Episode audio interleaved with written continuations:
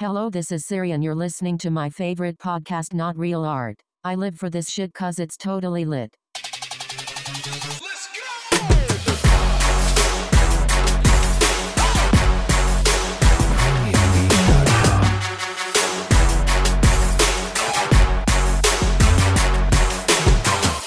Greetings, artists and art lovers.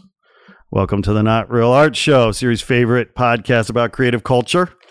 I'm your host, Sourdough, and today I'm joined by an Emmy Award winning writer, screenwriter, world traveler, gourmand, melomaniac, political junkie, social justice advocate, and all around nice fucking guy, Michael Oates Palmer.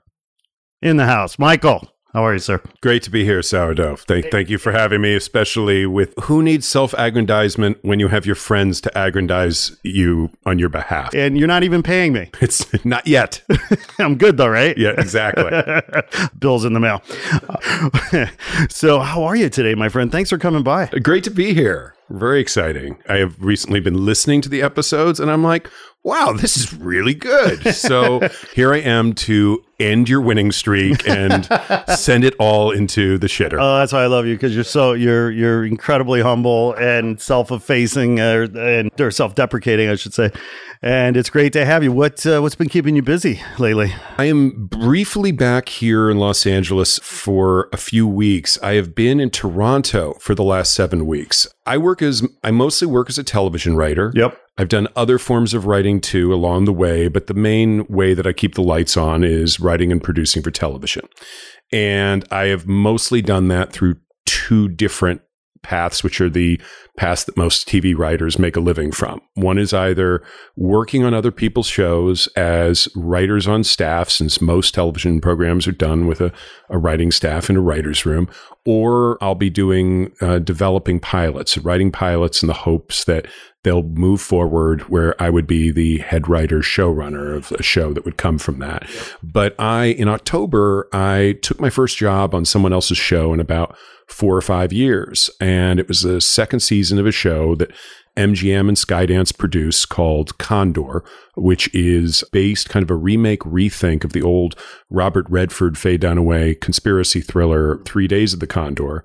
And I took the job knowing that I would both be an upper level writer in the writer's room for the second season, and that I also would then go to Toronto for much of production and kind of be there on set to act as a bit of a conduit between the showrunners in Los Angeles and the crew and cast and production in Canada. So I have I got there in late March and I'm back here for a few weeks. I go back in mid June and then I'm there till early August. Now, have you played this middleman role before? I haven't. When I've written on other people's shows, a lot of times, I mean, it, it varies from show to show about whether they want the writers on set or not whether they're paying to send the writers on set.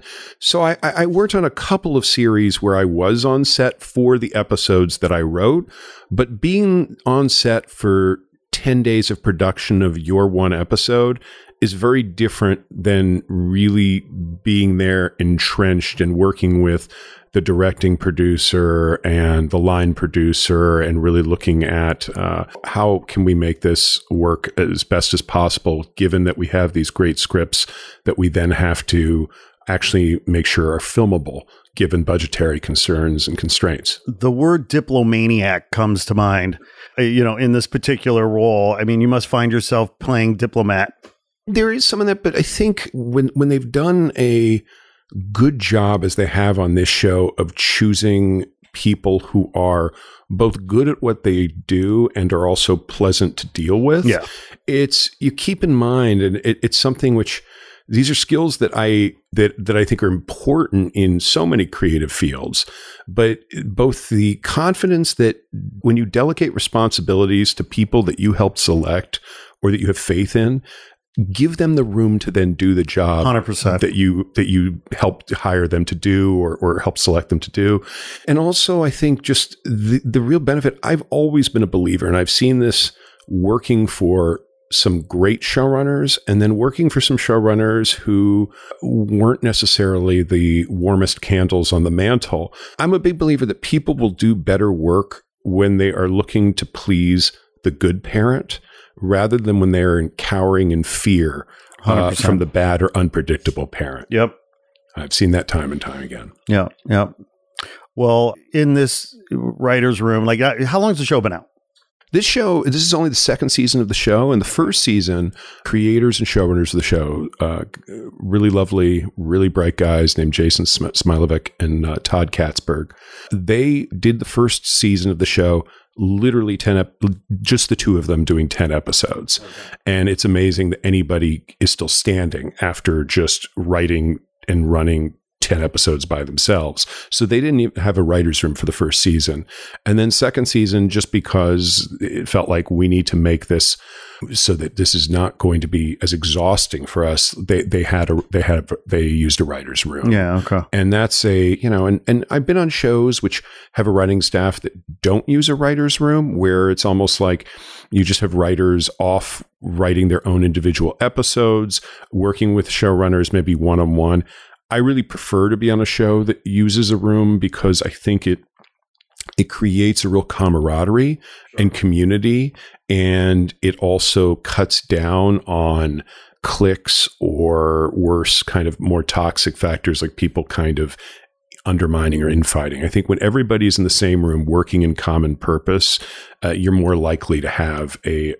constructive experience that will also translate uh, hopefully into a better product. Yeah, I mean, I totally get that. I mean, I it would seem to me that just you know it's better for morale, better for for a team spirit. You know, hundred percent. And I, I grew up. Um, my mother was a journalist, and I really have memories. She worked at the Los Angeles Times for much of my growing up, and I remember going uh, to with her when she had to go in on Saturdays and just seeing that kind of energy and excitement Sure. in a newsroom. And I always feel like the best moments in in a television It's writing electric. staff, yeah, you feel the best moments are like a newsroom. The worst moments turn into Lord of the Flies. You know, it's just a whole different, whole different dynamic. Sure. Wow. So, full confession, you know, total transparency here. I have not seen Condor.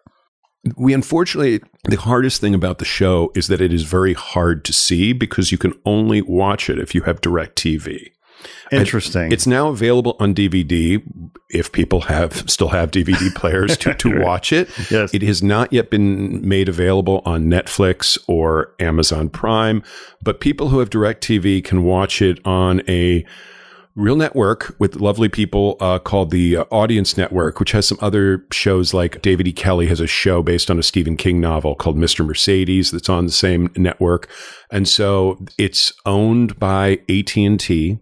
And as is DirecTV, and so it, we- we're living such a crazy time, right? The pr- proliferation of channels and and and networks, and I mean, my God, I, I'm drowning over here. Yeah, and I think there's a real concern, which I think most of us are having, which is this is great, but how long can this last? At, at what point does the supply uh, exceed the demand? At what point are people? And the challenge is, is that it also means eh, more than ever, it's okay. Not just are you creating something good, but how do you get this across to the people? How does something break? How does something catch people's attention? And you don't want it to be something where it just pushes people to make content just because it's loud or let's watch this because it's you know self-consciously provocative because i think some of the best shows are sometimes shows that you really that are a slow burn or something where you really like you know might not be something that is so easily uh, summarized in, in in in a tasty log line nugget bite but instead where you're like oh this is this is a show with characters and situations that i find incredibly interesting. Yeah, I mean, this deluge of content is exactly the reason why I had zero desire to start a podcast. because you felt that there was just I mean, who needs so I mean, much Exactly. It's like who's got time for another fucking podcast? you know, what I mean, who? What does the world need right now? Not another podcast. you know. I mean, I, I think I think with podcasts, it's something where if you have a voice or a specific world or terrain that you feel hasn't been covered, or that you feel you could cover in a better way than existing models, then I think it's it, it, it's worthwhile. Like for me, it's you know, when I have, especially when I'm developing my own projects and work, it's I often come to it with I mean, I was a I was a history major in college. I loved. I grew up just loving stories. Always a voracious reader. I respect for people whose interests in things have kind of been frozen in time from when they were 13 years old and they only want to adapt comic books. But that's not me. That's not like I almost really have tried to take almost a journalist's like curiosity of, oh, here's an interesting sandbox that I want to learn more about. Because for me, one of the most fun parts of my job is research, Yes. is learning about something so that when, because you know, we live in a world of very savvy viewers and readers. You know, when you're watching something, when it doesn't feel real or authentic and they didn't do their research. Yep. And I love the part of the process that is, let me learn about this so that when I write about it, I'm writing about it with a confidence as if I'm someone who lived it. Rings true. And you can see that in certain shows that unexpectedly you can see in some comedies. Like I really respect the guys at Silicon Valley because even though it's a very funny comedy, they really made the authenticity and truth of capturing that world a big priority. Whereas sometimes I'll watch something and you'll see a detail that you just know that's not how it work in the real world. And when that happens, I'm done. Like I'm just, I, I don't feel I'm in the hand, like the knowing hands of people who know what they're doing. Yeah, you know, it's interesting. I'm thinking of Breaking Bad right now and what a love letter to New Mexico that show seems to be now. You know, you have to wonder, like, okay, was that one of those deals where it's like, okay, we don't have any money. Where are we going to go shoot? Oh, New Mexico. Okay, maybe the tax breaks are good there or whatever. I don't know. I don't know how they backed into that or if they or if it was deliberate. But what I loved about the approach is that on some level it felt like a love letter to New Mexico because it and there was an authenticity there, what have you, or at least it provided a frame for the story to work hard. I mean, the story came through because it wasn't necessarily site specific. I mean, I feel like they could have now they needed a I guess a border town kind of location, you know, to help tell that story. Anywho, what I, am getting I, at, think, I think that's a great yeah. example because I think that there's even if the choice to set that in New Mexico, and I'm not sure, I don't really remember, but if that was dictated by tax breaks or where we need to shoot this, they then took it as an opportunity Right. for where we're going to make it so I I love I'm a big I love travel. I think it's a real it really I think it's crucial for, for, for a writer to kind of be out there in the world. The thing that can sometimes bore me more than anything is when people TV shows and movies about TV shows and movies. I want to take me somewhere that, that I haven't been. And I love it when you watch something and you feel that the locale and the setting is a character in and of itself, whether that's the slums of Baltimore or the meth labs of Albuquerque, New Mexico, or an advertising agency in 1960s Manhattan. Like, I love that kind of richness because then I feel, then you feel uh, there's that quality sometimes when you go, when you get really into a show or movie, that it can feel like a snow globe, that you really are in this perfect not a perfect world in the sense it's not like a you know a Wes Anderson movie might be perfectly manicured but but when you at least feel it where it all feels like it's a cohesive whole in some way. And and I think like I love when I'm researching something like like getting to know a city. I was just in Detroit for the first time I was in Toronto. One of my best friends from college is a computer scientist in Ann Arbor. And I just drove four hours for Easter weekend. And Detroit just kind of blew my mind. And it wasn't necessarily what I expected. And there were things that were just surprises along the way. And the architecture was incredible. And you saw it wasn't just, I worried when I went that it was going to feel like ruin porn, where you just see a city that's just a disaster. And no, actually, that might have been where it was at a few years ago, but now you're there and you're really seeing young people and an energy and people just trying something new and a love for their city. And that was just extremely exciting to, to watch and be a part of. And I, I love seeing those things and I love when I'm coming up with a story I want to tell, okay, what city and why this city or why this place? And what does that lend itself to the story I want to tell and these characters? And how do those speak to each other? Yeah, I mean, you know, the old adage about, you know, write what you know. I mean, if, you know, if you're a writer that doesn't know much. well, you, so you Right. just hit on something because I feel it's one of the most misunderstood pieces of advice people give. Because too often when people hear write what you know, they think only look at my own navel and let me just talk about my own life, my own experiences. And those are all very useful. But I also think when somebody says, write what you know, that's an imperative to know more. Yep. To read more, to learn more, so you have more things to draw from. And then what I find is like when I wrote a pilot that was about war correspondence in Central America in the early 80s, I wasn't a war correspondent in Central America in the early 80s. But what I then was able to do was bring some interpersonal things from my own life into those characters. I knew what it was like to miss someone, or I knew what it was like to feel angry about this, or be passionate about that. And those those things often give us the points of entry so that you're not watching something that just feels exotic to you, but actually does feel accessible, that does feel that, oh, okay, this might be a different world I haven't been before, or a different city or a job I didn't think about, but I relate. I connect to this character. I want to see that. I mean, I, I saw that early on when I, my first job in television was I was a baby writer for Aaron Sorkin's The West Wing. And the, the, the show won an Emmy. I did not win an Emmy for it, but it won an Emmy. I was there. trying to give you the some I, shine. I appreciate but, yeah. it, but I don't want people to be like, See, this is uh, how I'm this- there will be one guy somewhere who'll be like, I'm sorry, actually, actually, sourdough, he did not win a, a Emmy award.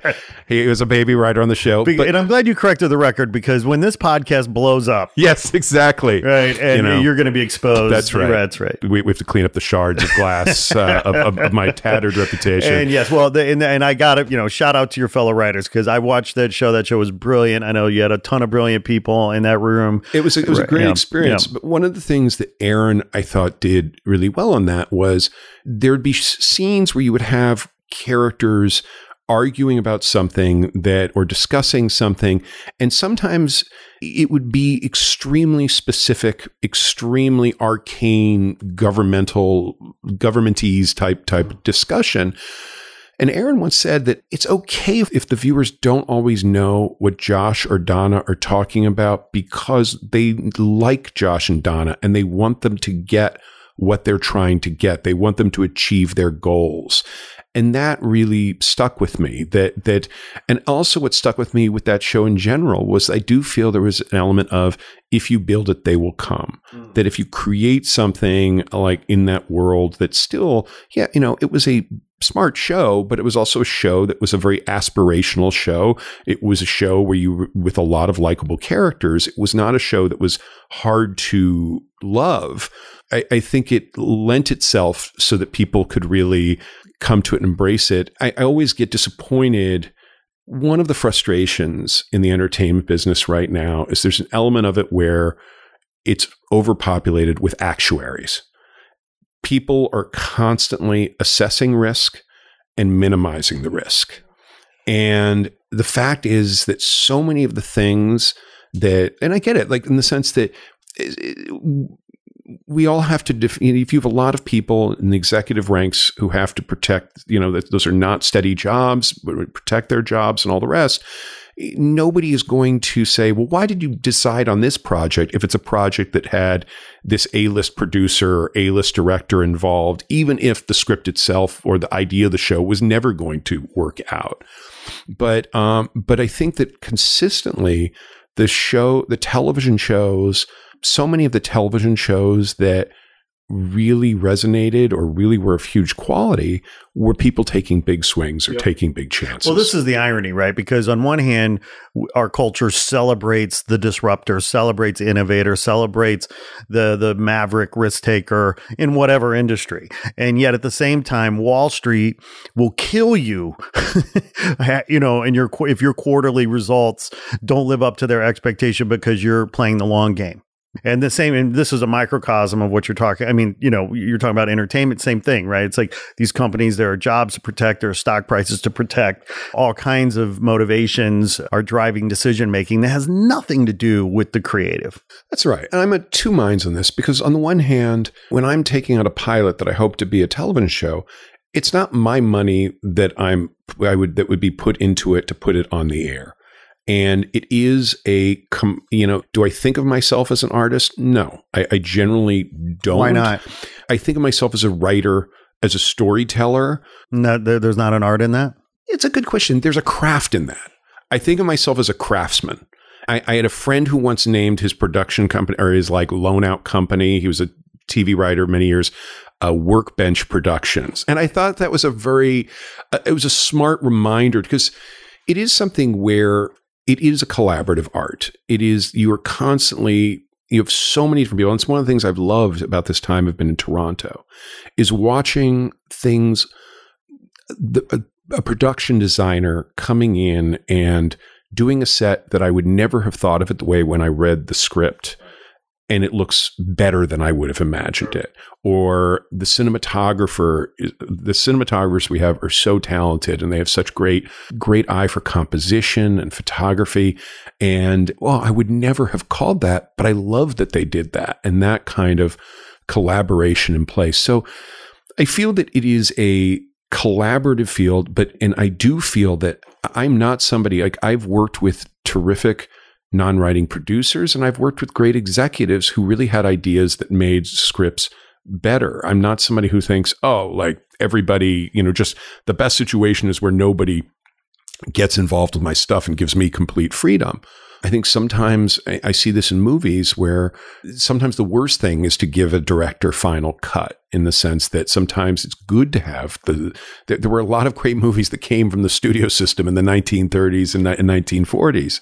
But, but I also do feel that the timidness that sometimes comes from what people are willing to take chances on in terms of the stories that we tell, especially I think this has happened more in movies in the last 15 years than in television, but that when you have a globalized market and the movie industry has now decided rather than making we'd ra- we we feel it's a safer bet that rather than making say 50 or 60 movies at budgets of like 20 to 40 million dollars we'd rather make 10 movies at budgets of 150 million. We'd rather do and it's why you go out there and it's all superheroes all the time because i think there's an element where if you're trying to not just care about what plays in Peoria, but also what plays in Pretoria and what plays in Malaysia and all over the world, well, if you're trying to appeal to everybody at once, it's like if we had a group of 50 people and we, okay, we have to serve a meal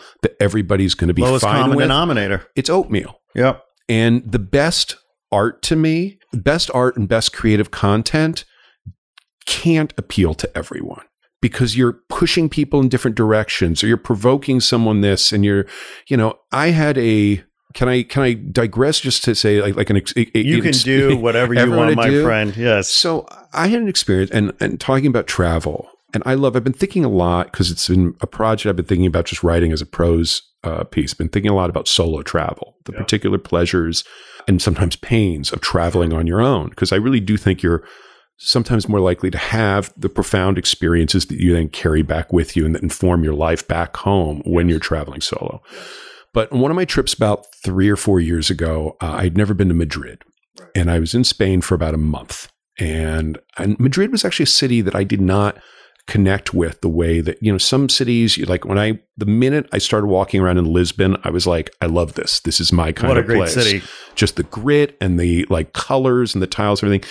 Madrid, I just found it tougher, but the museums were great. But I had one experience there that for me justified like was just like this was fantastic. And because I love Spain, and part of why I love Spain is even is it's a city unlike a France or an Italy where you feel like they've spent so many hundreds of years kind of in the center and, and where everybody loves to go and all the rest of it.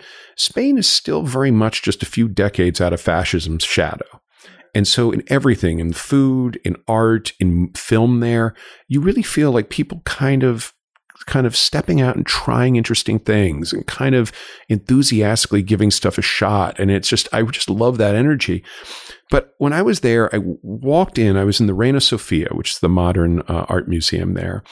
And I just was kind of wandering around by myself. And then I walked into a gallery where there was just one painting. But it was one of the most famous paintings of, of, of the 20th century. It was Picasso's Guernica. And it's that, and you don't realize it until you're seeing in front of it how huge it is. And that it basically is, it's his depiction of just the horrors of this uh, one incident uh, battle uh, in the middle of the Spanish Civil War. and there are grotesque faces and bodies, and it's crazy. But what was else? I was not alone in the gallery. The other people that were in the gallery was a room full of 20 children, and they were five year olds, maybe six, five or six year olds. And there was a docent, like their te- or maybe their teacher and all the rest of it. And she was talking to them and saying, What do you see? How do you feel? What do you see in this? And uh, for me, at first I was like, whoa, wait, these, these kids are way too young to be seeing this kind of art or to be experiencing this kind of art. And there's a lot to do with like little five and six year olds. And then I kind of thought about it and I'm like, no, these are, this is their history. This is where they're from. Their grandfathers, or probably actually great grandfathers, had fought in that war on either side and had Yes. gone through this. Yes. I thought, what an amazing experience. Like, I felt so lucky Yeah. to have just walked in and seen that. And for me, like that kind of very specific experience of, of art or creative content that, I mean, that is where, as an onlooker, I got to see the locals and how they were experiencing that art in a very specific way. And I think that is something which there's, that's the opposite side of the coin of a globalization that homogenizes everything so it goes down smoothly for Yeah. everybody everywhere. Right. That, that I don't think we should Milk be. toast. That's right. Yeah. Yeah, I mean, such an interesting conversation because it, you know, you're always going to have the cotton candy, right? You're always going to have that pop mass uh, market play, Yeah, right? On some degree. The- Which, the which, point which is, can be great. I love cheeseburgers. yes, you yes. know? But to your point, boy, have we tipped the scale. Like, you know, give me diversity, give me uh, a range of choices. You know, uh, I don't want just milk toast all the time, although milk toast has its place. Well, and and I'm and I also think you can have, you know, I mean, The Godfather is one of the greatest movies of all time, and it was a huge, huge success. I don't think like I, I don't want to be somebody who says that something is of less quality because people like it. I think actually sometimes sometimes I do think that that people embrace that things are popular that are also good. I think we can run into real problems in any kind of creative field when we think like it reminds me of I, I- I'm a, I'm a huge music lover, as you know, but I- Yes, it was in your intro. it was in my the way. intro. That's Uh, right. Yeah. Should probably was the Yeah. first thing mentioned. Melomaniac. Uh, yeah, Yeah, but but but, but but it is. Um, I have real. I always use this. Uh, so I, I'm a huge music fan, but I I hate the phrase music snob because I've known music snobs, and I think there's a real difference between a snob and an enthusiast. And I, I talk like like I literally, if I have friends who are listening to this, they'll be rolling their eyes at this because it is literally like one of my favorite 2 a.m. rants. But it is something where Here he goes again. Exactly. Where where a snob is, I love this thing. Yeah. It makes me different than you and better than you, and you can't have it, and it and, and this sets us apart. An enthusiast is, I love this. What do you think of it? Let's use this as a vehicle for connection, a vehicle for for sharing. And, and and that to me is exciting. I hate the kind of music critic, or for that matter, like restaurant critic, who fetishizes something specifically for its obscurity, for the fact that you don't know. If somebody discovers something and then wants to share it, that's fantastic. That's really exciting. I love somebody, I love a critic who is, hey, this is going to blow your mind and you've never heard this because I love the hunting and gathering side of, of art and content that you find something that moves you because you happen to wander into a gallery off an alley that day or were in a record store.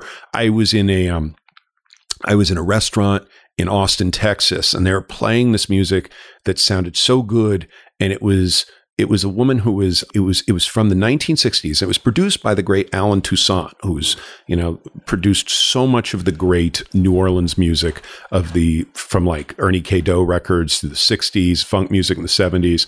But there was a woman I'd never heard of, and it was a disc that had just come out that was Betty Harris, the lost queen of New Orleans soul. And it was just that kind of discovery and hearing something. I was like listening to that for like for like weeks. I'd be in that room so fast. That's great. Wow. You know what? What a great city. You, my friend, I have to live vicariously through you these days because you are the world traveler that that that I once you know aspired to be and and was to some level. You've been you know to New Orleans, you've been in Milwaukee, you've been in Toronto. What trips do you have planned this summer? That's a good question. I mean, this year, this year, I, I kind of accepted the fact that because of Toronto throwing a monkey wrench in terms of my life here in Los Angeles, in the sense of when you know you're going to be away for like three or four months, it puts like I'm I'm currently single and it's just it, I, I just knew okay this is going to be a year then let's make this then a year of adventures. Let's make this a year of travel of going to places. In some cases places i've always wanted to go and that was certainly what detroit was. I started the year i just um my grandmother who was 97 i was extremely close to who became an artist late in life and actually a really good one she sculpted with marble and al- alabaster and power tools That's no joke. started in her mid 60s and it was i think one of the reasons why she lived Can to you 97 not to interrupt you? Can but when we post this episode on our blog and our website, uh, do you have photos of her work? We would love to give her a I shout do. out on the on that. the website. I would Okay, love to share Yeah, that. yeah, yeah. No, she she was she was really special, Selma, and she passed away literally a week before uh, Christmas, and it was right around the time I had just I just sold my house that I lived in for twelve years in Venice. I just moved and decided to give. Let's see, let's see. I moved to Laurel Canyon, an area that I grew up not far from and really have always had just this real affection for, and that's been wonderful. But I, I then I decided when I was like, where should I go for New Year's? I just I have a great community of friends in New Orleans, so I started the year a week there, and it was just wonderful, and just a city that just really feeds me in many ways. But um, but this year, in terms of, I'm going to Montreal with my dad. Love Montreal. Yeah, it's one of my favorite cities. And I think my father and I have done this thing for about seven or eight years where we do like a long weekend together every year, just one on one. I'm an only child. We have a very close relationship. I'm- That's so cool. it's it's it's really nice, and we just really it's kind of is a good touchstone for us. And then I'm going to Quebec City uh, for the first time. I've never been there. I've always heard wonderful things. I'm going to go in August. I, I have one of my very best friends from college lives in New York, but his family has a place in Maine. And I've been going there visiting him over 20 years now. And it was one of those things when I, in this, like not flashy kind of, but kind of bizarrely has not changed much since like the 1930s kind Love of that. town. Yep. And I remember the, fir- the first time I went there, I was like, this feels, why am I, why do I have deja vu? Why does this feel familiar to me when I was walking around? And I told him, I said, I have deja vu. And he points to this little house across the street from his family's house, like this little shack. And he's like, see that over there? It's like that, that, that, that that's Winslow Homer's studio that he had painted this town uh, over, you know, 120 years ago. And I had just seen it in these paintings. And, but I think I'm going to use it as an excuse to go and drive up to Nova Scotia, which I've always wanted to go to. And then I'm thinking in September, if, if, if, work stuff if different pilot stuff doesn't doesn't happen go, uh, going i've never been actually to eat i've never been to berlin prague and vienna. And i've been to ireland before. It's where a lot of my mom's family's from but i've never been to both north northern ireland the part of britain but also just the northern part of ireland the country kind of west of that and kind of wanted to just drive around and see that so and, and then i'm going to this is really li- literally your listeners will be like i don't want to listen to this guy's travel itinerary anymore but uh, I'm, Shut up, I- I- listeners. I- I- Listen. I've never been to Zion and uh, in Utah, and and for my 45th birthday, six or seven my closest closest, like really my band of brothers from college, uh, we're we're going to go to uh, to Zion for for three for three or four days. Oh, that's uh, that's excellent. How many countries have you been to? So I'm actually the weird thing about me is I've been to I, I haven't been to a ton of different countries. I, I was always more of an Americanist. Like I have done a ton of travel through the United States. I haven't done all 50 states. I'm only a little bit over. I think I'm like at 42, but I've done extensive travel through the, through the US. But in terms of what I have done is like I've done a a lot of Spain, a lot of France, a lot of Italy. I've done Scandinavia uh, in different countries, and then, um, but but also what I have been able to do is that sometimes, at times when I wasn't in a relationship, and one of the one of the negatives about my field of work is sometimes the instability and consistency. But one of the advantages is, is that I can sometimes take three to four weeks and just go somewhere. And I've done that. I did that. I did a month in Argentina and Uruguay. And that was fantastic in terms of just where, when you have three to four weeks somewhere, you can really let a country under your skin and get a feel for it. Yep. And when, when I was there in Argentina, it was the 30th anniversary of what we know of as the Falklands War, but which they, the, the islands are, I think, called Las, uh, Las Malvinas. And it was fascinating because in America, I mean, that was a war in, I think, 82 or 83, where Argentina made the mistake of trying to start a war with Great Britain over these little islands that they said were rightfully theirs. And Great Britain kind of handed it to, I mean, did not hand them the islands. They kind of, you don't get into a battle with Great Britain in 1982, was the moral of the story. But what was fascinating was in America, you, could you ever imagine our having a week off holiday in commemoration of Vietnam? A war we lost. We maybe should. It's maybe something that could be very healing in ways for a war that left such wounds in this country on all sides. But to suddenly be there as the country, and also it was a war that was fought by an Argentinian government that was the government that was really authoritarian, throwing dissidents out of airplanes. I mean, awful. And in an ironic way, losing that war helped pave the way for that government to collapse and be replaced by a more democratic government. And so what having that being there with, with my really bad Spanish, like it was my worst subject in college, but I was still, as, as long as people were okay with me speaking in the present tense all the time, I actually was able to have really good You, you know enough Spanish to get slapped. Yes, exactly. That, that's probably right. But but it was something where getting to talk to people there about their history, about what they went through, about what this meant to them. This anniversary was just was just fantastic. And even though it wasn't that I came out of that writing something about Argentina, it was something that certainly gave me a lot of. Th- I was thinking a lot about okay, nationhood, uh, patriotism. At what point is my country right or wrong, acceptable or unacceptable? And and those are the things that that when you come out of that kind of long kind of trip, that just informs your thinking, where it doesn't just you know uh, dissipate from you the minute you set your foot back home. Well, it seems to me that perhaps part of the core value uh, of your trips, of your travel, as you study these places and meet people and study people.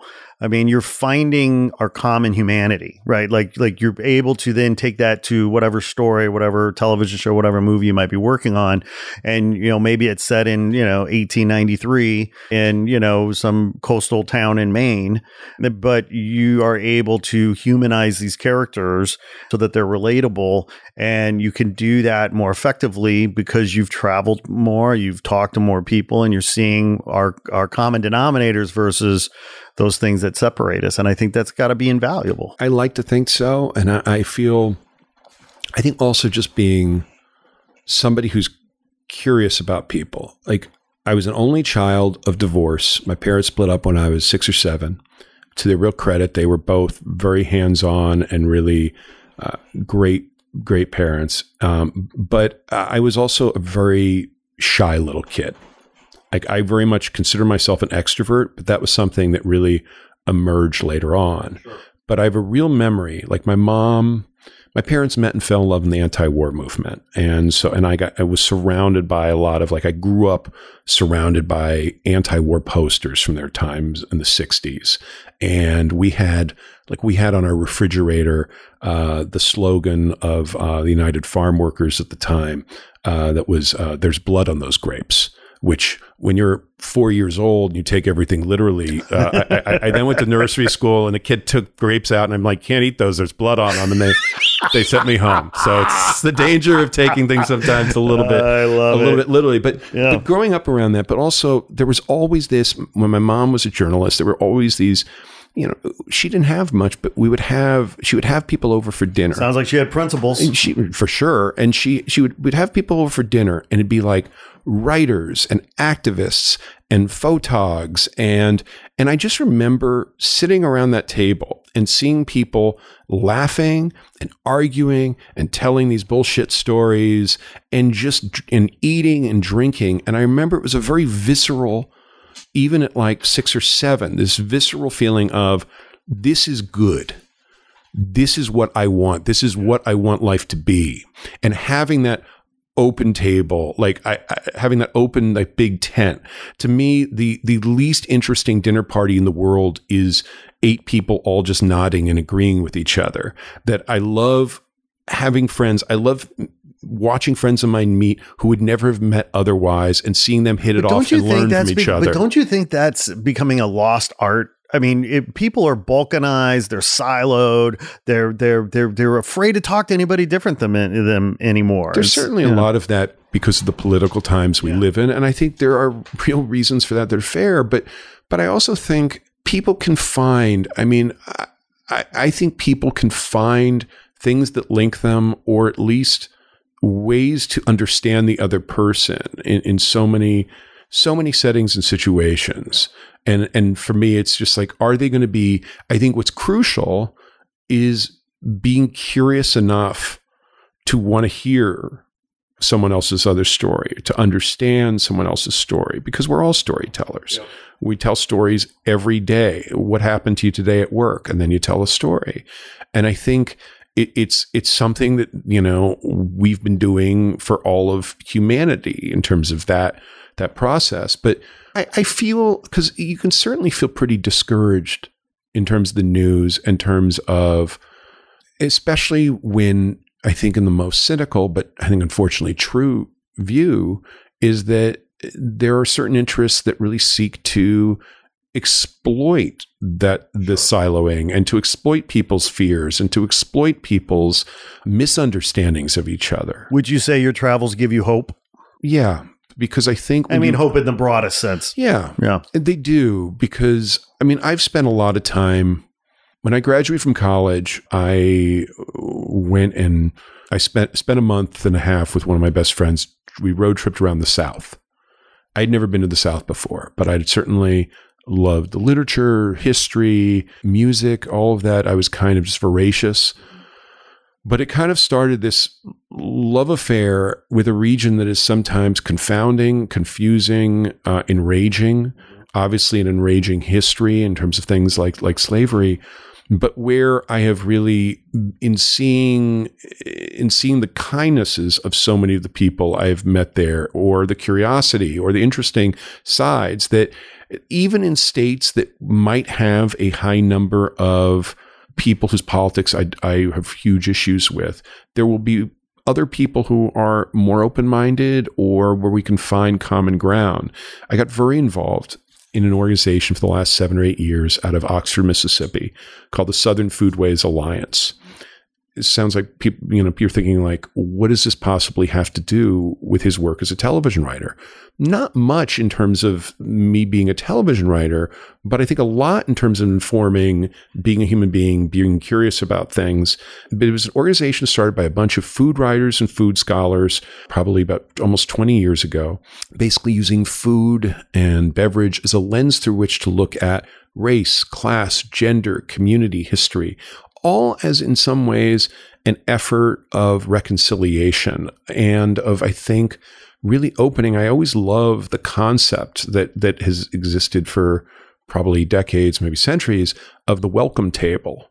And I think that that is that when you set a whether it's a literal or figurative welcome table where people feel that they they can sit and talk and learn and connect with each other, I think that goes a long way.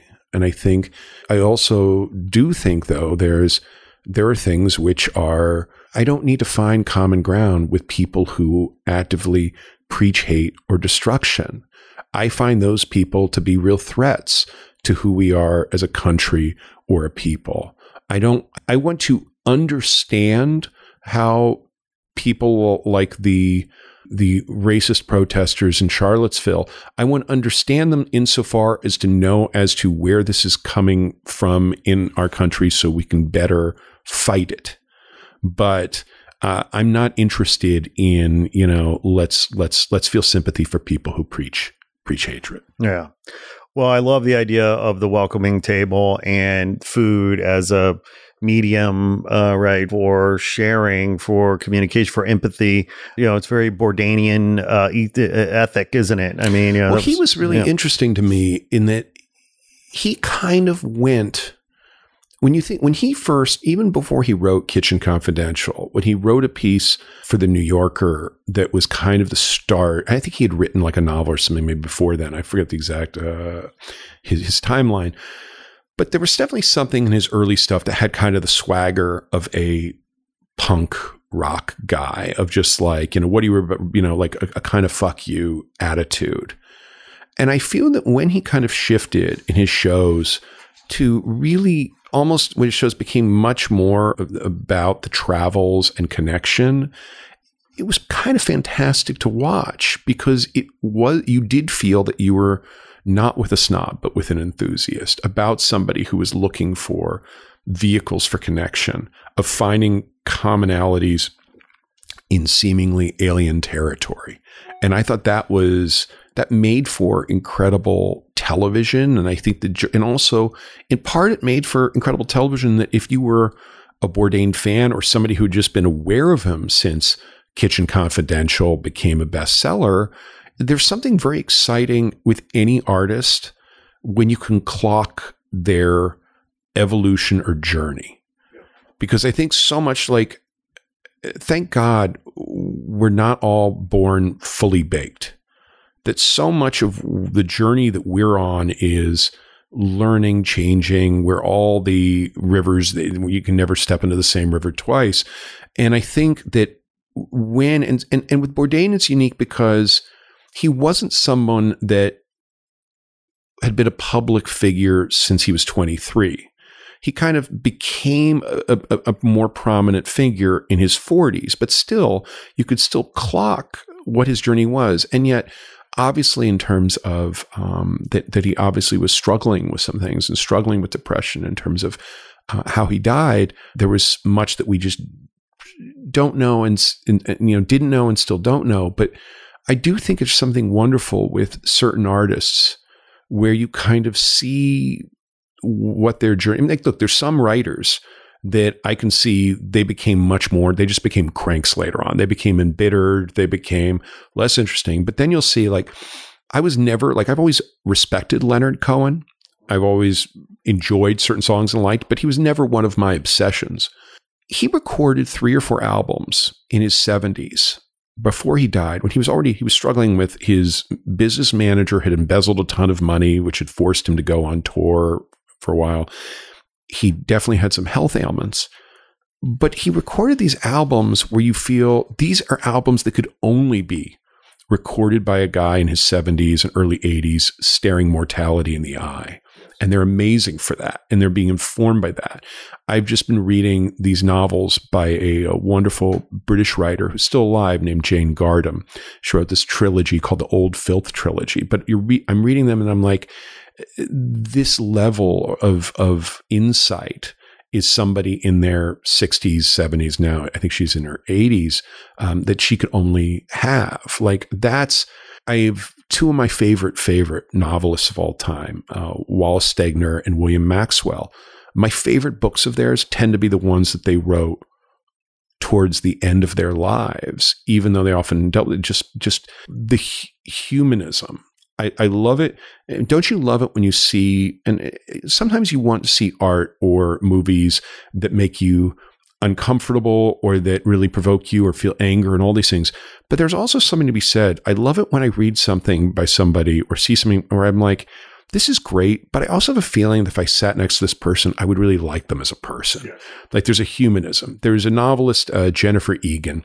She, she's written a bunch of novels, but but uh, I remember reading the one that was the her biggest bestseller is a book called Visit from the Goon Squad. And I remember reading it and coming out of that book feeling like, you know, I also feeling this is just a really good person behind this, where the art has a humanism to it, a curiosity and open heartedness to it without being saccharine or sentimental or cheesy or manipulative. Like we know when somebody is just trying to kind of push those buttons in us, we're savvy. So, so I, I, I love that, that kind of humanism to me is a is a quality that that, that I'm I'm a sucker for in art. So take us through your practice. I mean, as a writer, as a uh, busy productive, you know, uh, often uh, employed writer, you know, you have to be incredibly, you know, rigorous and disciplined and focused. And so you must have a, a you know, after all these years, you must have carved out a routine, a practice, an approach for yourself, for your creative process. Take us through that. I know it's one of those things where you wish you knew then what you know now and, and, and what works for you. And sometimes it's the Jedi mind tricks that you know you have to play on yourself to make yourself the most productive as possible. Yeah. I know that if I don't, I envy friends of mine who are the guys who can be, or the gals who can be up until four in the morning working. It's never been what I can do. I, I love sleep. I think it's extremely valuable. I'm asleep right now. No, it's it's exactly that's that's that's. I, I, just, I've mastered now, the ability to host this podcast yeah, yes, well just, sleep. I'm doing better than usual. Then I thought I would have put you to sleep about 40 minutes ago. so I love kind of banker's hours. I love getting started on writing at like eight or nine, and if by then it's just one of those things where if I built up a head of steam, anything after lunch or in the afternoon becomes gravy. And it depends on where I'm at in the process on something. Like if I am in the middle of, let's say, research is its own different thing. If, let's say, if I'm in the middle though of actually like I'm writing the first draft of something, I've written an outline, I know what this pilot script is going to be or this feature is going to be, and now I'm, now I'm writing it. I know I, it's, it's accepting the fact that also that sometimes I just need to get the bad version down that sometimes you can sit and struggle where you're like, I can't get this. And instead, once you get something down, like a scene that you look at it and you're like, that's bad. Right. that's a really bad scene you just wrote but it at least then lets you say, well, why is that bad? Yeah.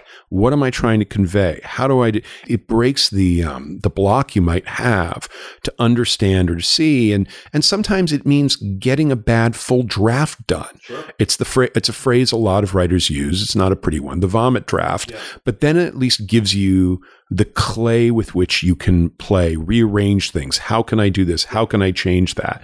I waste a lot of paper in that I really believe that I see things that I've written differently. Uh, I catch things if I have a printout version than if I am um, uh, just reading it on a computer screen sure. on, on everything all the time. And just being able to see that, redlining it with literally often with a red pen makes a huge difference for me. I usually prefer, I have used shared workspaces before. Mm-hmm. I think sometimes that's been happy and healthy for me where I think the trick, and I wonder how you feel about this because I know you often will work from home too. Yep. And I think what's what's great about your office, which we're sitting in now, your, your, your studio, yes, it's part of your house, but there actually is a journey that that you have to go up the stairs to get to this place. And I do think, like, I've had friends who have their home offices in like a grandmother apartment in the garage, yeah. and even though they are walking outside and it's just like a you know a 10 yards it makes a difference. A reset. Because I think it's very easy. It's not always, for me, it, it doesn't always feel healthy to be working in the same place where I'm sleeping, right. living, relaxing, having a good time, etc. So I've used shared workspaces in the past. When I'm working on someone else's show, usually there's an office there that we use. But in terms of my own work, I, I also love take so I will sometimes take a laptop and go to a go, go to a coffee house or go to a restaurant. I love when I'm in the redlining uh, phase of editing something. I will definitely often do that in like a restaurant and just over lunch. I can, I, I'm able, I can't work with a TV on, but I'm weirdly able to work with music, including music with lyrics. And I'm able actually, the white noise of just commotion of people, like I'm able to actually still work with that. I have some friends where they need the noise reduction headphones, they need complete and utter silence. Uh, I'm lucky in that in that way, but there, there's you know, so so th- I think that, that that gives some sense of how. So, but when you're traveling, are you journaling? How are you uh, capturing your inspiration on the road? That's a great question because actually, one of the things I've wanted to do in this year's travels is do more. But I've never been a great journaler, and I always feel self conscious about that. I wish I had been a better journaler. What I do, my one marketable skill is that I'm a really fast typist.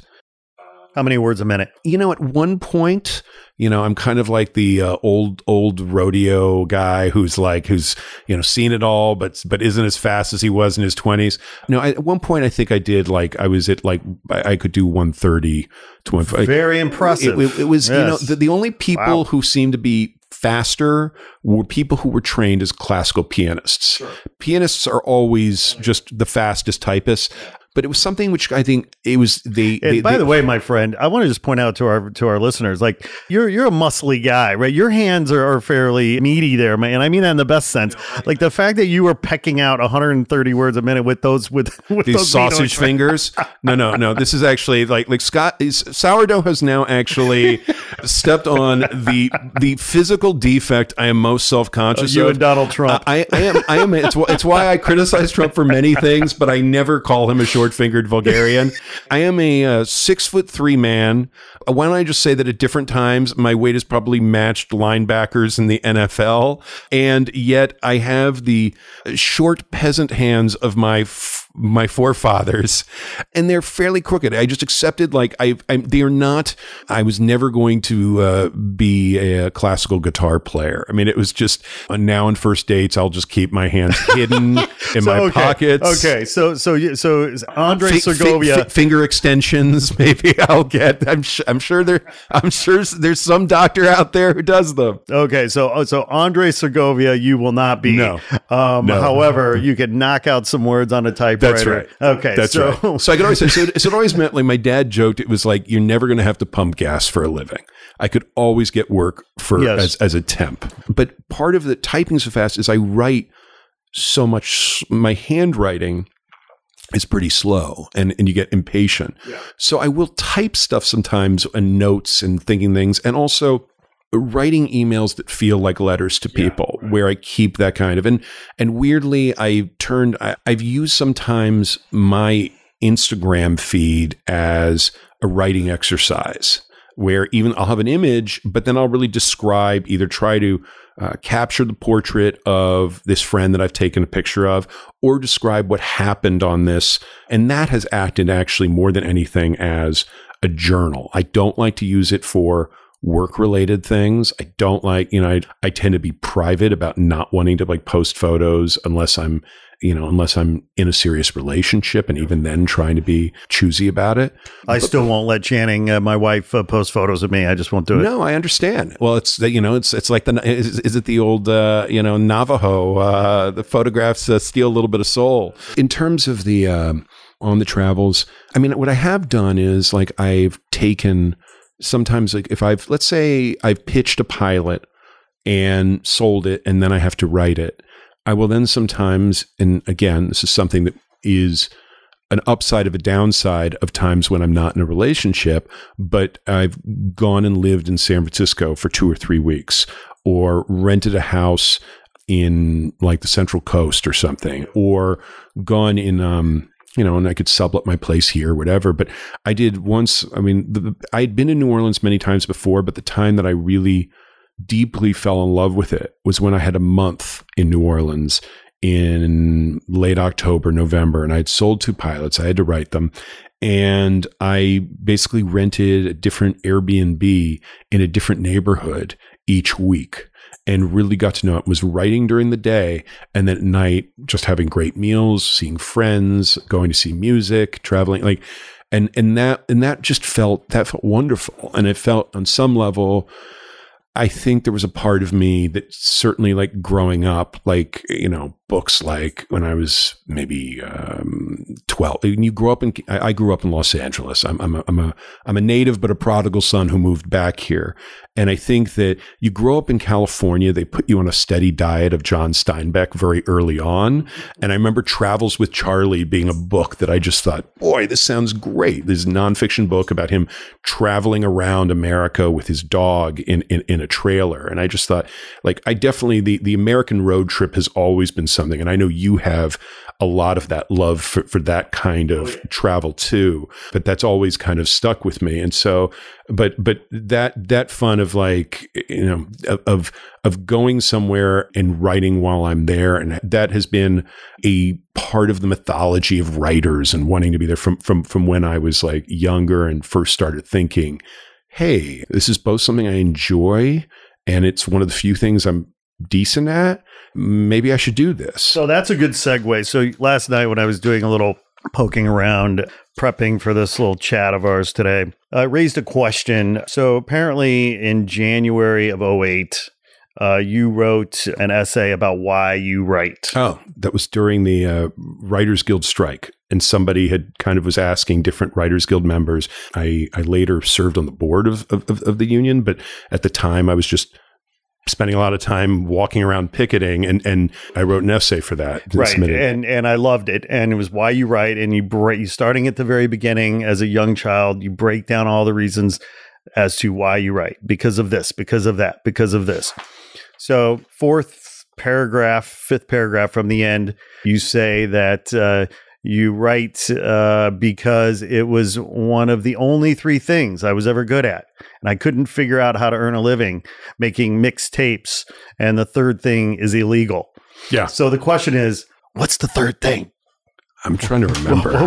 what was the illegal? I'm trying to remember because I've always been, I was always kind of the the goody of of of my uh, friend groups and stuff. I was I was Everybody's I- got a dark side, my friend. Yeah, but I was always kind of a little square. I was always, you know, I was always kind of the, you know, uh, older. I'm trying. I'm trying to remember what what the what the illegal thing See, thing would have no, been. No, no, no. What you're really doing is you're being very smart, not Yes. to divulge this, Avoiding this. because the statute of Yes. limitations. Yes, Uh, I've long accepted I'm never going to be a Supreme Court justice. So, so we're not we're not going to run into into a problem there.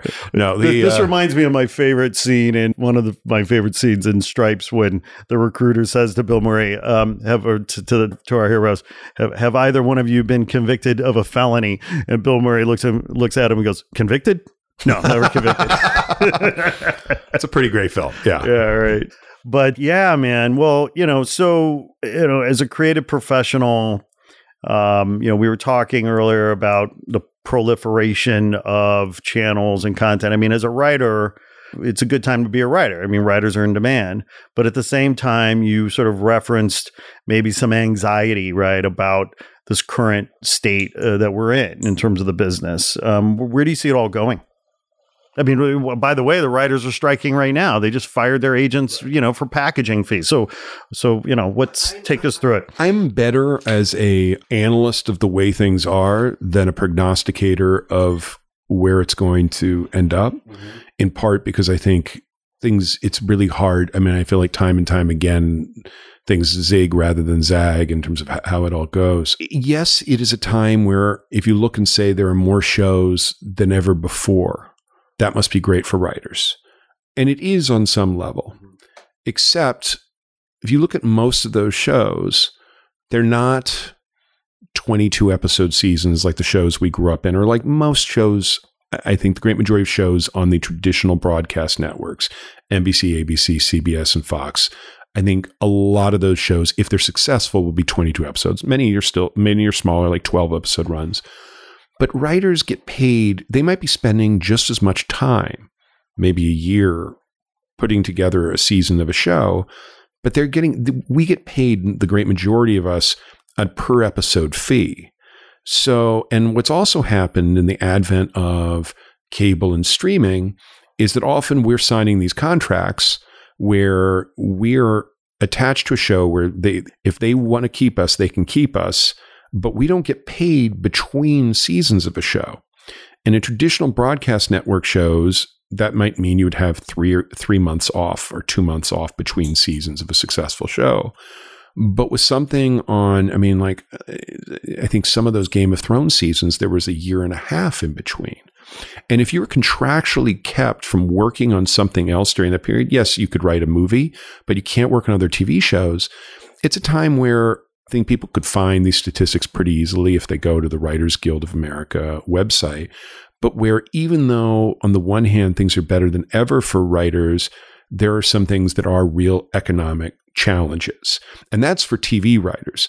screenwriters have dealt with basically an enormous collapse and consolidation of the opportunities and work they do. That so much of that has vanished because of what we were talking about earlier about fewer movies are getting made, which means fewer scripts are being developed, which means fewer writers are getting paid to write those scripts. Now, there is more fluidity in the sense that we used to be much more like TV writers did TV and movie writers did movies.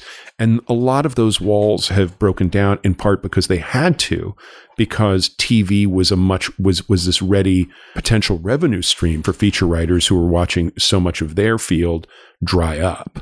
So it's a time where look, there's there's an element where it's so easy. I always say this to young writers starting out.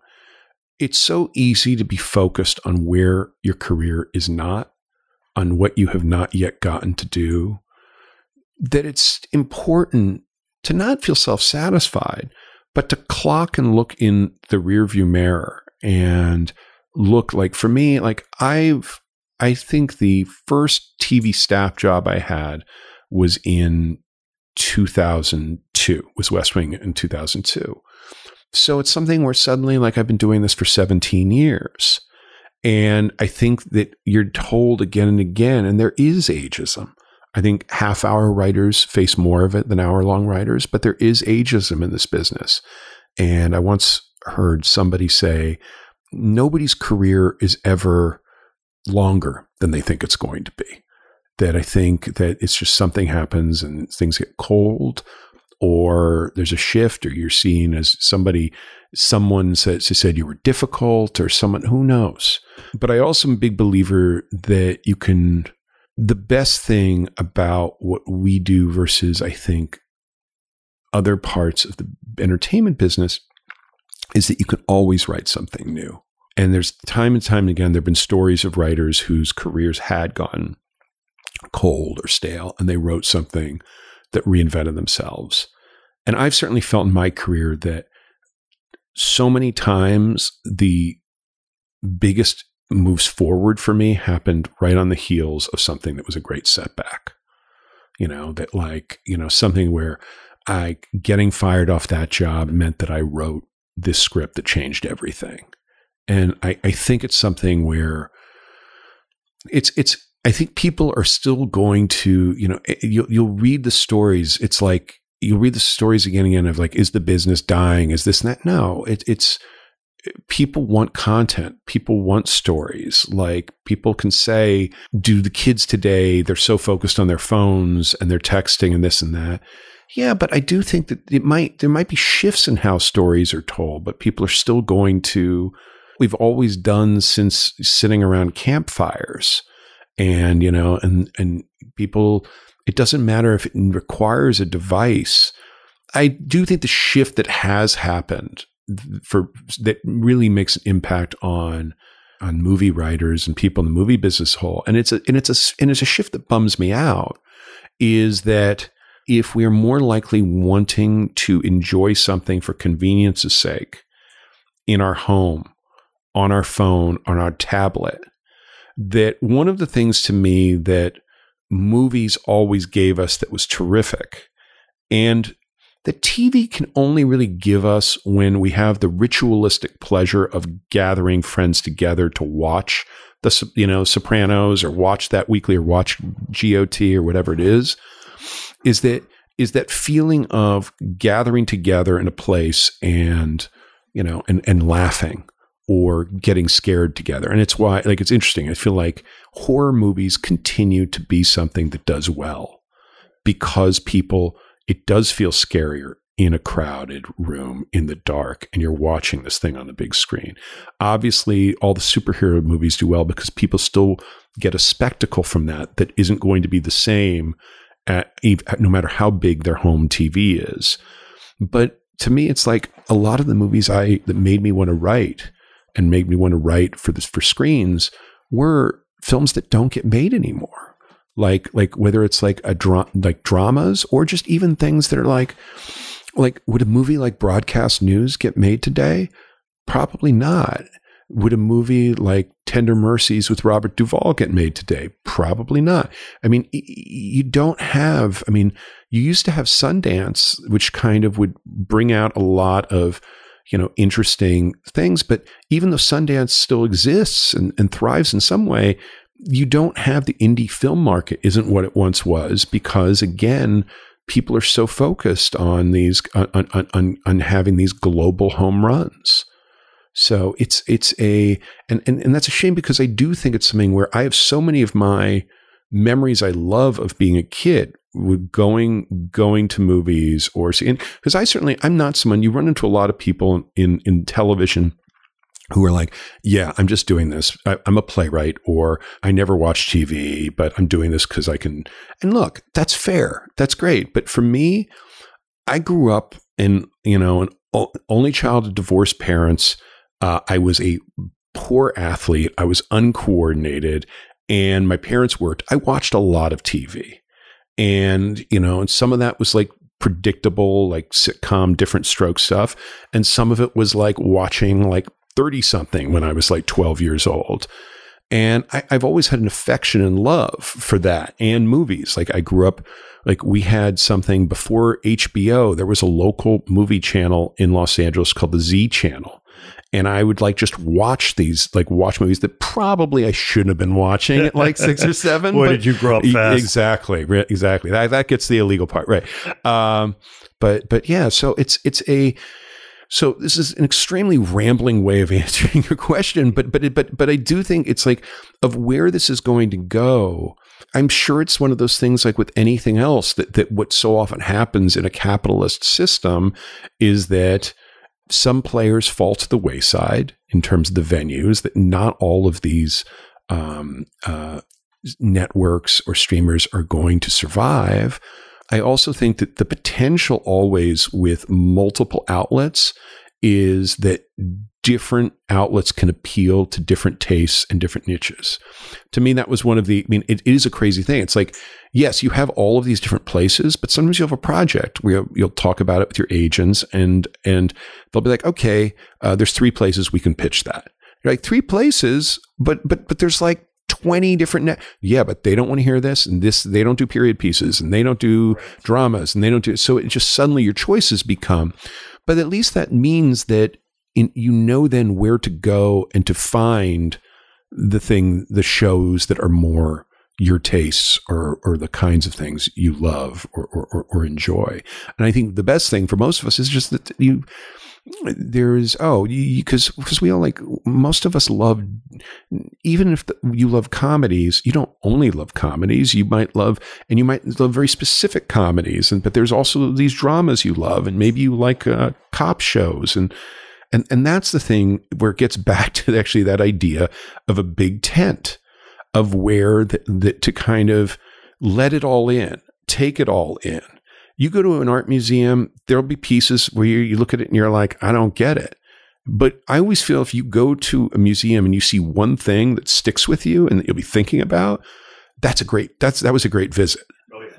Like I just had that. I was in London unexpectedly. Like the best thing, you know, the best fun. They, you're suddenly on a Tuesday, I didn't know I was going to be in London, and on Thursday night, I was on a red eye from Toronto to London. Situation Good where to be single sometimes. yeah, well, this, this, was this was, and it was a work trip in the sense that an actor whose work I like uh, had really loved a whose work I love loved a pilot I had written. So I was going there to meet with him and, and my producer in a project.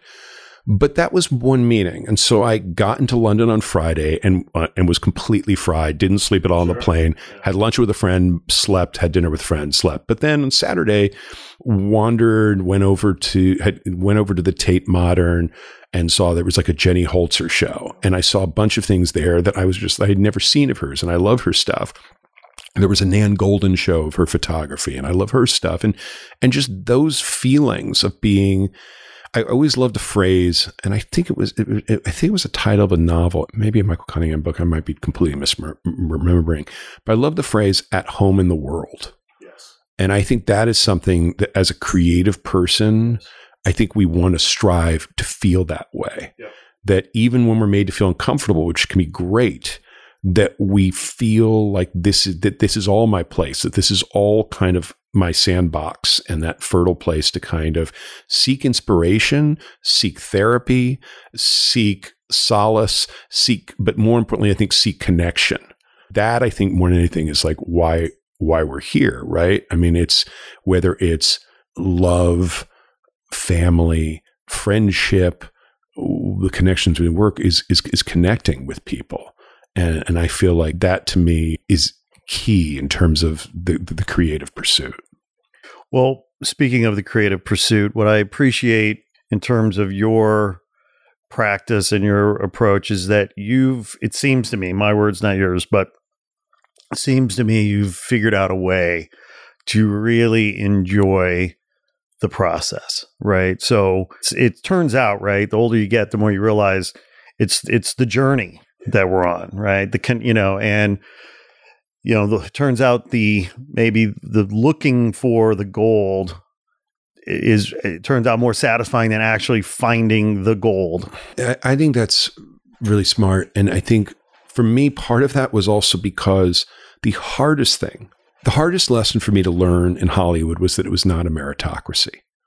That I would see people who didn't deserve success, who had huge success, and I had friends who were talented and great who just where the timing just wasn't there or something just didn't click. Yep. And my version of that is that like I have not been lucky yet to have created my own show and gotten it on the air. I have written like literally I, I, had a friend who joked that I was the Susan Lucci of well-received unproduced pilots in terms of the uh, for, for, for, the younger listeners out there. That she was the woman who was nominated for a daytime Emmy Award, I think, seventeen very, times. Very sexy woman. Yes, very very attractive. Yes. Very attractive. But given that, I, part of me felt like, okay, yes, does it? And I'm glad it breaks my heart if something doesn't get made because if something doesn't break your heart, then you weren't invested. Then you're a hack. Yeah and I don't, I never want to be a hack. But what I do, what I have learned is okay, this project didn't go forward, but God, I really loved researching it and learning this, or I really enjoyed writing this, or I know I've done this long enough to know that that script could lead to something else, or I've certainly had scripts that then seemingly died only to come back again. And it's just like, like, I wrote a pilot for HBO a few years ago, and it was adaptation of a Carl Hiaasen novel. Who wrote, who's a great guy who writes these really funny, kind of Elmore Leonardy crime novels, all set in South Florida.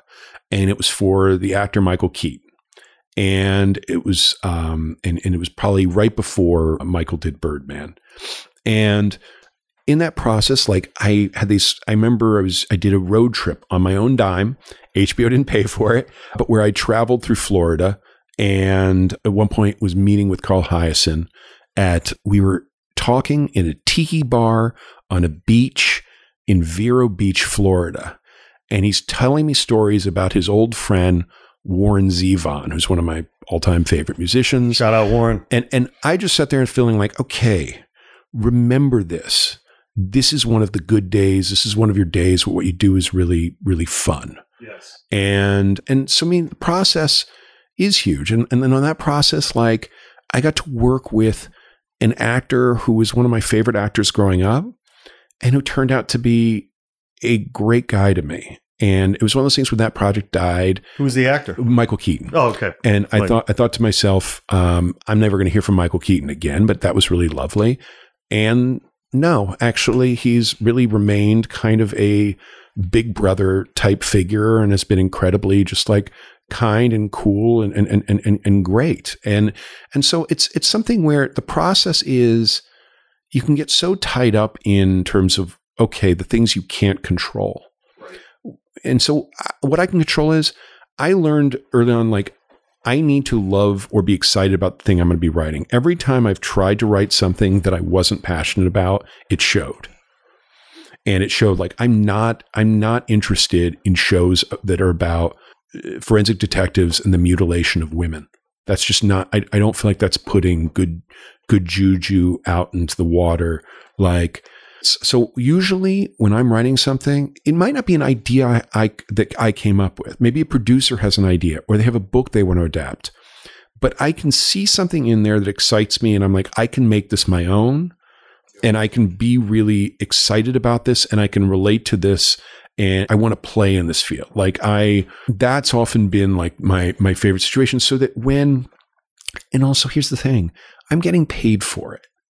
Yes, it's easy to get frustrated when a project doesn't go forward, but on the other hand, like as a friend of mine said, like you know, we're getting paid to create and to write something that we're excited about.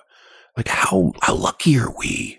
Like you almost well, I have some friends of mine where we almost like turn to each other conspiratorially. Like I have a um I, I had this inter- I have a friend who I know from originally getting her to uh, run for the Writers Guild board when I served on it, Andrea Berloff. Andrea just directed uh, a film coming soon with an amazing cast. It's like Melissa McCarthy and Tiffany Haddish. But she wrote, she was nominated for an Oscar for writing, co-writing the script of Straight Outta Compton. And terrific person, really bright. But it was one of those things where like I, like like we've talked about this before of just like there's a part of like where you feel like it's not cool to say hey this is kind of fun what we get to do. And and you know this might again be me being square but like i don't love everything about the industry in which i work but i do love what i do for a living. Yep. and i love coming up with stuff. And i love the freedom where trying to do other forms. Like i've done it's not how i make my living but i've done food writing just for fun using different muscles.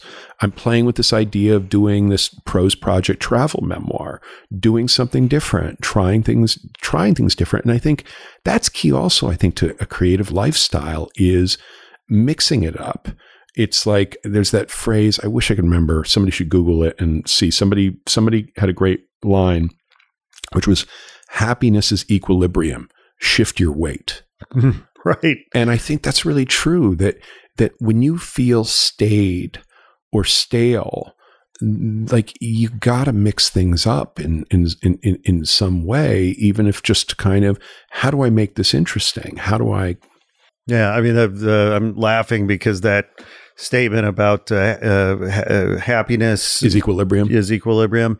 Uh, I'm I'm smiling about that because that's exactly why I dance so much. You know, I mean, you can't you can't be unhappy if you're dancing. Well, that's right, Yeah. and and, And, and, yeah. and that's also just knowing things. And when you dance, is there a different experience for you when you're dancing among people than when you're dancing in the Billy Idol parlance by, by yourself? um, I'm sure, right? I mean, you know, like I, I think there's an abandon, Yeah, there's a freedom. there's a community. I Can- think. you know, uh, uh, you know, I think more than anything, I love dancing with my kids first and foremost. That's lovely. Um, you know, the the old uh, bumper sticker, families that pray together stay together. My my version says families that dance together stay together.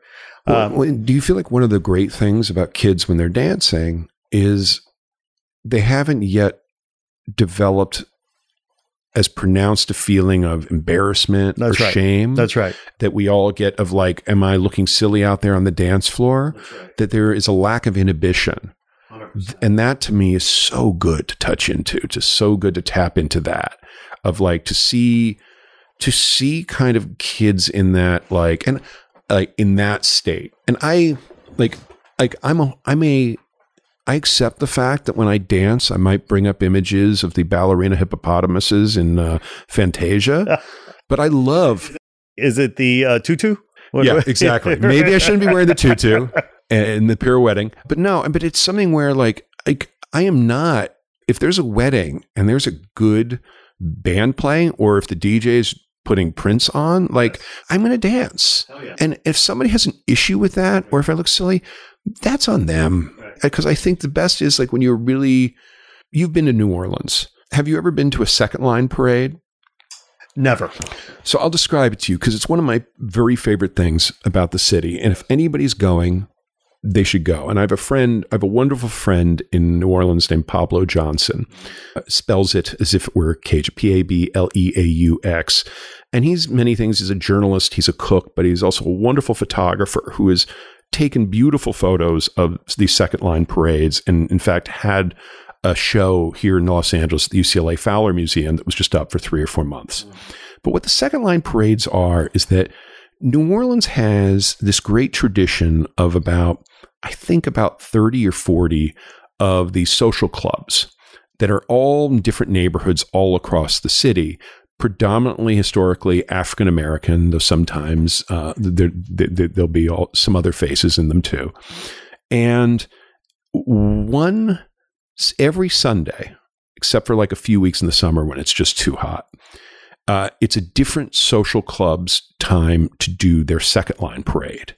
And it is usually it is a parade that is they will have bands and brass bands and, and playing just this great music and they will have members of the club decked out almost like what you remember from like step shows and stuff like decked out in these great outfits the people want great colors.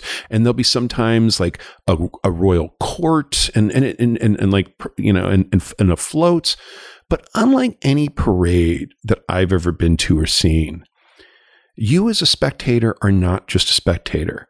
You're a participant and what happens is that everybody joins in the parade. Everybody just, they're not just the members of the social club. The people are all just walking in, and this feeling of just walking in this parade, listening to the music. People are, you know, drinking beers because it's New Orleans. And and just this feeling of community and dancing and nobody giving a shit about how you look or how you dance or any of that. And the first one I ever went to was at the end of that month I lived in New Orleans. I had somehow never gone. Nobody had taken me on previous trips. I'd been in New Orleans probably two or three times before. And Pableaux took me down because he was going to be photographing it to a second line parade that was in the lower ninth ward.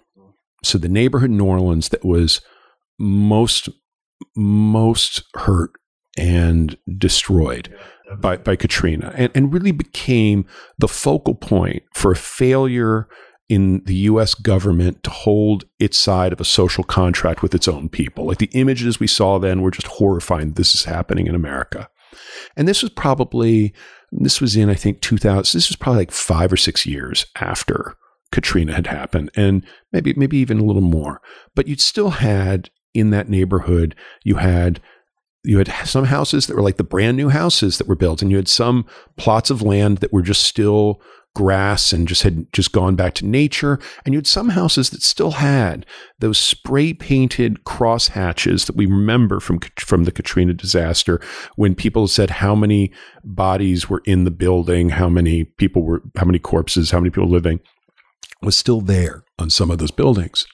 And so here was this neighborhood that had seen the worst and people were dancing and singing and listening to this music as this long kind of parade of just a random assortment of people just kind of wound its way through this neighborhood. And it was just such it, it that was when I was like, okay, this city has me for life. Yeah. Like I will always love New Orleans and I appreciate I know it's it's dysfunction and it's corruption and all the rest of it, but I I love that for life. And to me, when I think of dance in its purest form, and that that is what I think of. Like when you talk about your family, you dancing with your kids, I think of that in that same step of something that just happens not because of any other reason other than you're feeling it that we're feeling that we are such feeling human beings and feeling it and enjoying it and feeling joy. Well, we're emotional creatures, emotional yeah. animals, and our bodies were meant to move. That's right. You know, and the only thing we can control in this world is our attitude. That's right. Right. And if you somehow can move and and uh, in a way that uh, expels the you know anger and you know and and, and heightens the the happy yeah. um, why not you know? And you know getting it back to what you were saying and you know within the context of being a, a writer in hollywood there's so much that you can't control. And you know so you have to focus on those things that you can control which is of course you know the development of your craft and the development of your attitude. Yeah and there's and there's that's right. And then also making choices in terms of how you live your life so that you don't create the distractions and stress. Like to not, it is not a sexy thought, but it is true to like, to not, to live below your means. Yes. to basically because you're not we, we always say that we're not getting paid just for the times we're working but also for the times we're not working and to be smart like that and to not just be kind of like you know burning hundred dollar bills as you go walking down the avenues High roller. exactly you know so so i think that's is is knowing what you can control and also like one of my very favorite i think it's either a southern phrase or it might have been i feel like i first heard it actually from the late uh, texas political writer molly ivins but is dance with them that brung you Mm. Yep. and what I love about that phrase is it's like what we certainly did a lot of in our teen years and our in our 20s is being drawn to the people who just kind of were tolerant of you. Like we felt it was some sort of major achievement like when they threw you table scraps. And there's a certain point when you realize oh wait it's not a downside if this person likes me or if this person is excited about being with me. I'm not earning something. Like I- don't need to earn somebody's approval. And to be to, to know to choose to spend time and to be around with people that love you for who you are who appreciate the things you do that where you're learning from them or you're you know that where, where you enjoy things together and connect over that. Because obviously in the field where you work you're going to run into some people where you're just like hey that person's just not my per- my people Right. and that's okay That's right. and hopefully you do a good enough job where they might be people who you just see the world differently. Hopefully they're not toxic people. I've certainly, one of the things that's caused me to work, do a lot of pilot development over the years is because I just sometimes, sometimes got sick on working on uh, staffs of shows wondering, okay, which one of these people is going to be the sociopath? Because all it takes is one, and it can really color your Yeah, experience on a television staff. But that feeling of just, it's one thing if somebody, and I, this is, it's funny. I feel, I do, do you ever feel that sometimes the lessons you learn in work are also some of the lessons you learned in your relationships or romantic relationships? A hundred percent. I mean, like it. And well, and it's it's yeah. I mean, there's so many. A lot of I call it cross training. That's right. Exactly.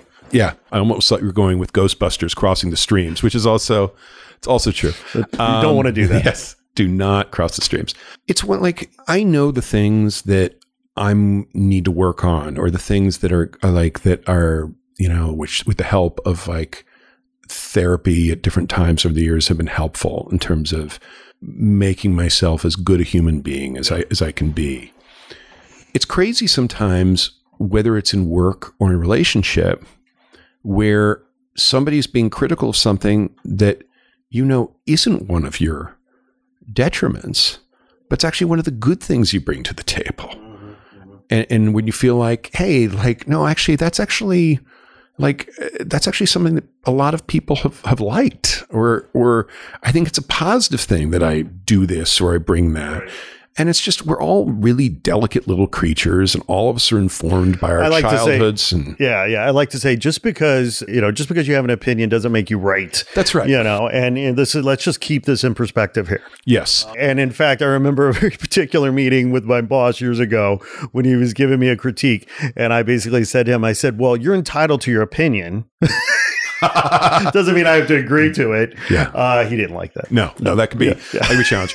my, my, my favorite corollary is that a, a friend was railing about the democratization of opinions on things like Amazon reviews and Yelp reviews and all the rest of it with good reason. Um, because there is something to be said for reviews from people who actually have expertise on something. Like it, and his his line was just because you have an opinion doesn't mean the world needs to hear it. Yeah. You know, it, it's it doesn't mean it's justified like taking up bandwidth somewhere. in Well, the it internet. feels like you know, eh, you know, our our founding fathers knew that to have a healthy, functioning democracy, you needed a few key elements, a few major ingredients. One of those ingredients was an educated citizenry. Right. And do opinions matter when people don't understand what the fuck they're talking about? You know what I mean? Like, That's like, right. this is getting back to the point. It's like great that everybody can can express their opinions, but unfortunately, it turns out that you know eighty percent uh, of those opinions aren't well informed. and and I don't mind. Like I'm very much something I actually love about the entertainment business is that it's not unlike some industries one that puts a precious uh, priority of pedigree. That I've really seen that they, you know, some of the smartest people or most talented people I've known are not people who graduated from blah de blah. Right. And I, And in so- fact, the opposite is true too. I know some, I know some people who from the Ivy League that uh, you know I wouldn't trust with. you know. That, that's right. But I think that there's, it means being an educated person doesn't mean pedigree so much as it means being informed. That anybody can kind of learn and read and engage and decide, I'm going to know what the hell I'm talking about. And to me, one of the most frustrating things of the last be before Donald Trump. I mean, I feel that Sarah Palin was kind of the bellwether in some ways this was going to have was that a hatred of elites. I understand, like, I think that when there is a enormous um, stratific, a class stratification that we're having in this country, that's a real problem. And, but when people go from a hatred of the 1% to also just a dismissal of like we see this happening now with the attack on climate science that's just to me insane there is no issue to me that is a more important issue right now anywhere in the united states in, in the world than global warming and, and climate change A lot of people in Kansas right now are really, uh, you know, they're they're feeling that pain. That's know, right. in a big way. That's exactly right. And and to me, the idea of let's dismiss people because they know what they're talking about is so counterintuitive towards just logic, towards what makes sense.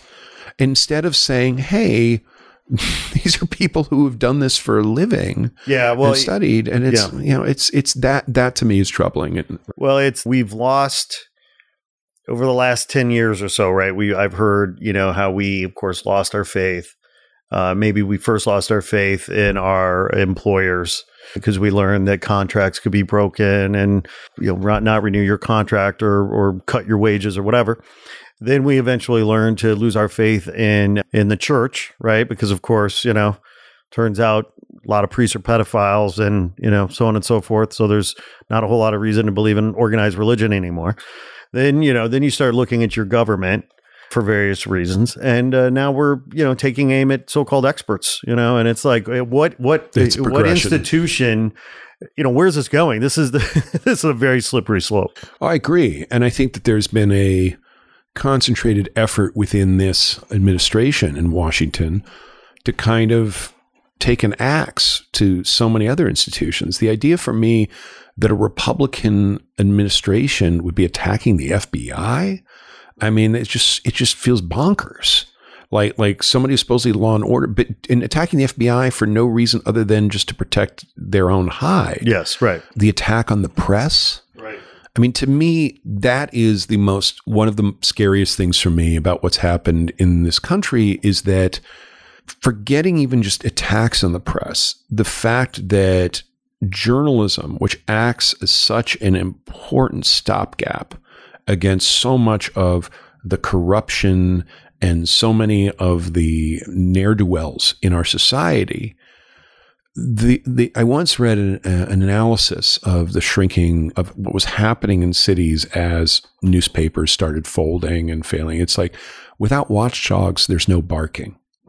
And not going to hear these things, and it's and it's like that. We used to live in times like when I was growing up in L.A. Even you know you you- you had the Los Angeles Times, but you also had the Los Angeles Herald Examiner, and by having two papers, it was the ultimate. It was a great example of capitalism at work in a positive way. That you would be trying to do a better job because you had competition. right And as suddenly, and you know, there was back in those days, you know, back in the days of like DC and New York would have like so many different newspapers. There'd be morning papers and evening papers. And, and one of the things that the internet has done in part by what it did to the classified advertising market, which so many newspapers depended on. Now, admittedly, newspapers also made the mistake of not seeing this change as it was happening and getting on it and, and being digitally savvy to, to, to be able to shift with the times. But, um, I mean, I think that what we're, our best hope is that places like the guy who bought the LA Times, like Bezos buying the Washington Post, that you see people who see that owning a newspaper is not a way to make a huge amount of money, but is something important and essential to the public trust. So that these guys who have now made a ton of money in other fields will become the new versions of what traditionally have been the best hope for newspapers, which have been families like the Grahams or the Sulzbergers keeping these things. Cause I just think it's, vibrant. Like at one point, New Orleans um, and it, and the Times Picayune just was bought out by another paper there and it's folded. But the Times Picayune, when it shifted to three days a week, this is you know there's a city that has so much stuff to cover on every level.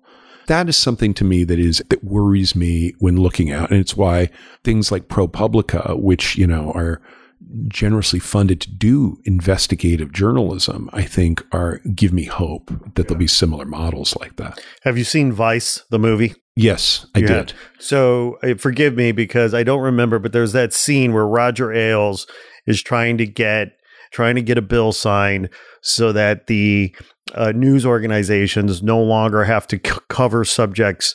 uh, Oh, yeah. in No. a balanced way. In a balanced way. That's right. Right. So I can't remember the name of that bill, but I was unaware of that bill. And to the extent that that is true, you know, I think we point to, you know, we point to cable television, we point to news outlets, whether it's CNN or Fox, what have you, as being core to the, the, the core driver of this uh, sort of balkanization and, and, and uh, uh, siloing. But that bill, you know, was obviously incredibly toxic.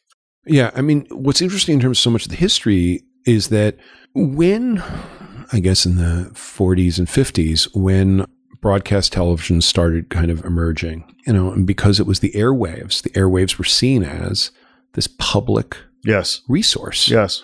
and that basically that the exchange for which that, that these networks made for getting to air stuff on a station was to kind of like do certain things in the public interest and, and having certain programming and all the rest and also like to have balance on on certain on certain issues.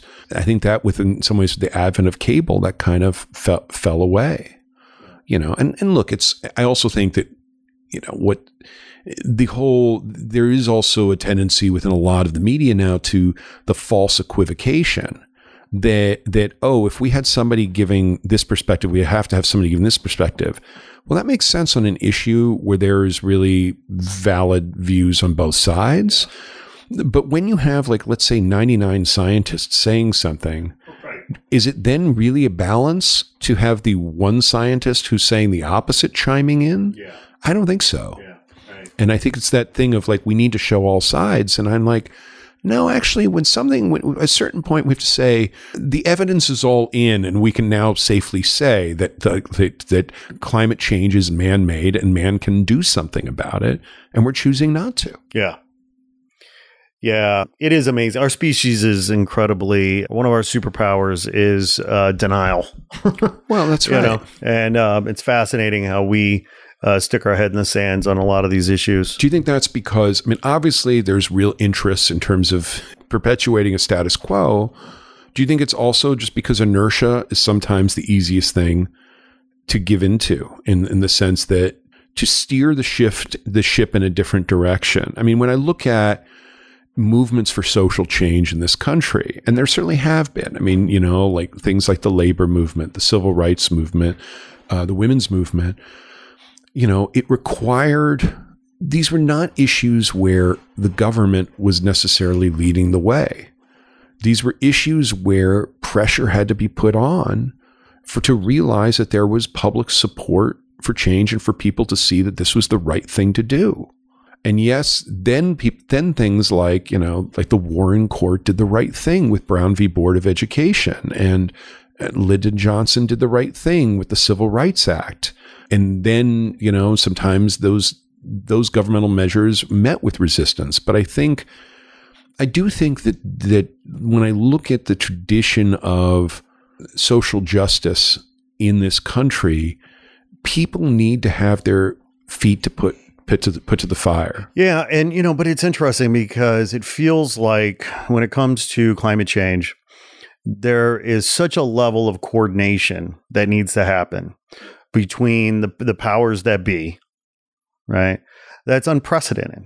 You know, I mean, you know, so many of the social justice issues that we're talking about could be impacted locally, Yeah. right? Um, and hopefully they would scale and, and become more national or international or global. But, you know, climate change, you know, America could do everything in its power and it might still not be enough. 100%. China could do everything in its power and it may still not be It- it- enough. it- you're you're exactly right. Where it's an issue that needs to be approached on a global level because of the ticking clock, because of what needs to be done, and yet it, I think it's something where all of the individual players who are part of those decisions on the global level need to have their feet put to the fire, need to be pushed by, need to be, you know, it's something that is hopeful for me when I see this crop of Democratic candidates for president is that they are talking much more about global warming than four years ago, than eight years ago. And part of that is unfortunately because we've had much more reason to be talking about global warming because of events in the news.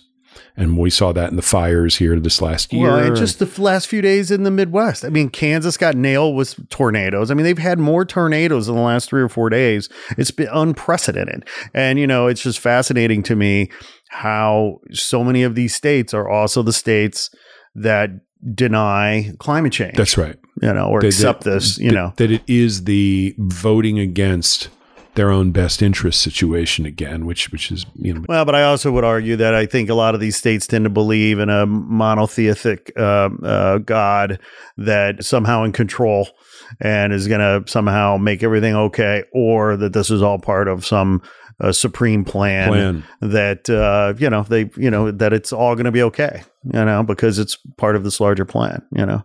Um, I don't know, just a theory. But Michael Oates Palmer, man, like you, this has We've- been Yeah, we've we, we've gone deep. we, we, dude. we, we've covered a lot of. Are we still talking about art? Yeah, exactly. we are. We're, we're talking about. I mean, I mean, don't you feel that like I mean, this goes back to the to that idea of letting it all in, that to be engaged in art and not be curious, engaged, connected to what's going on in the world.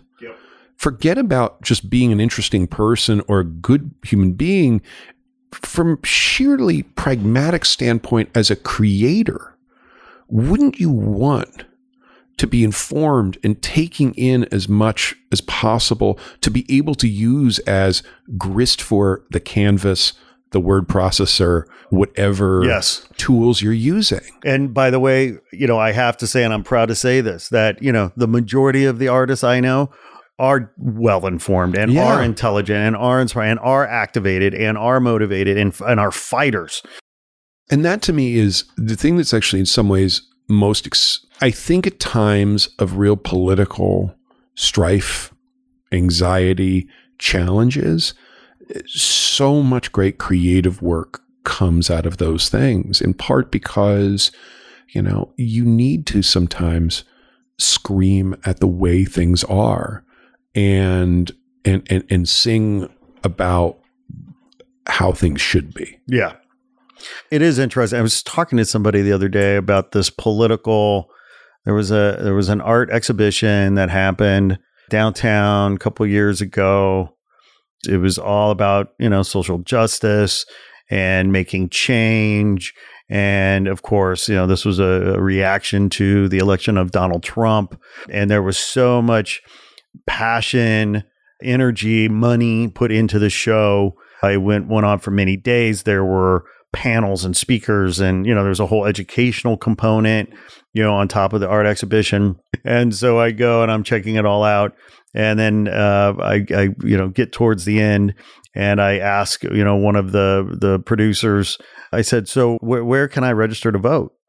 And the look on that person's face was, where literally he just felt like, oops, missed opportunity. I knew we forgot something. Yeah, big missed opportunity.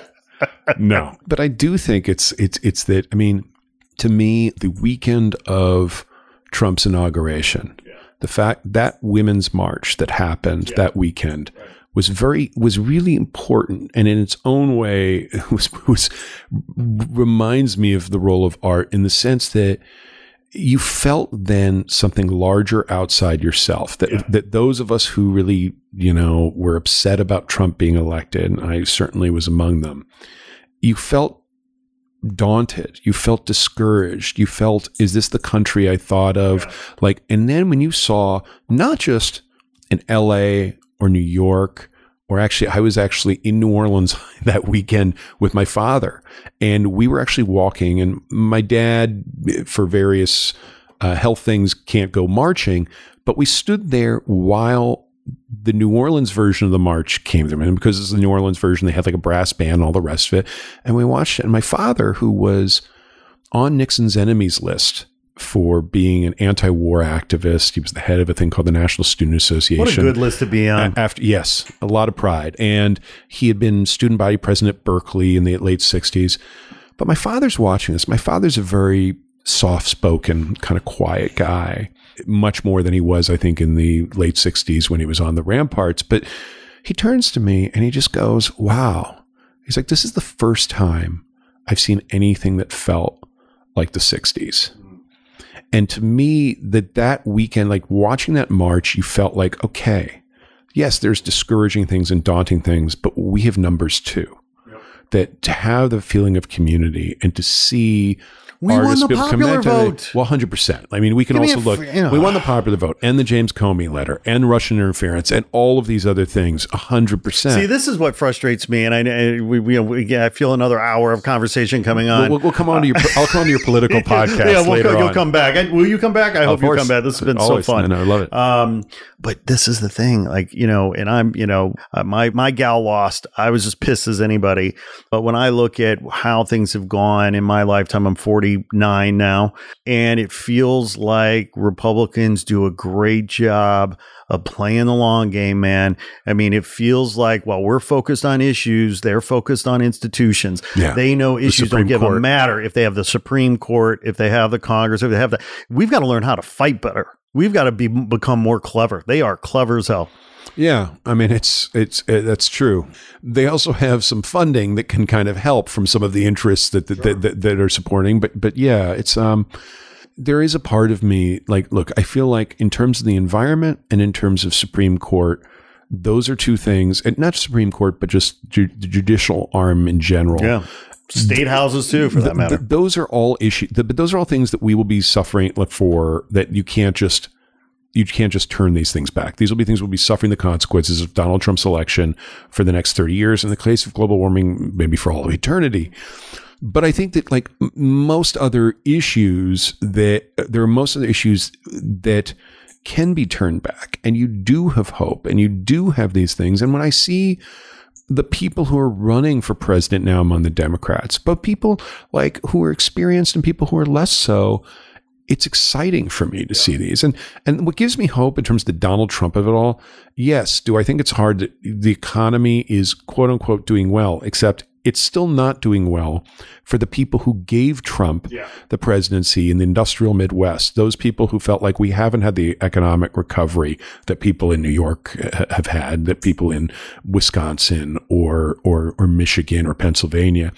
So, but I think that are there people who didn't vote for Donald Trump the last time who are going to say, you know what?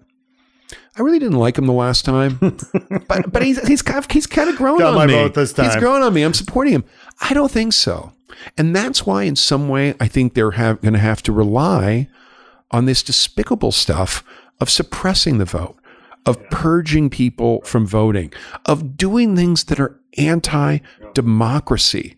One of the things that is one of the greatest things about our country chipping away at that. And to me that's the ultimate kind of cynicism. And that and that and pushing against that is is i think the best thing that creative types can do whether Yeah. whether they be artists or craftsmen Well, and I feel like, and this gets back to you know the writing of it. I mean, my God, could we please come up with some some more human centered narratives?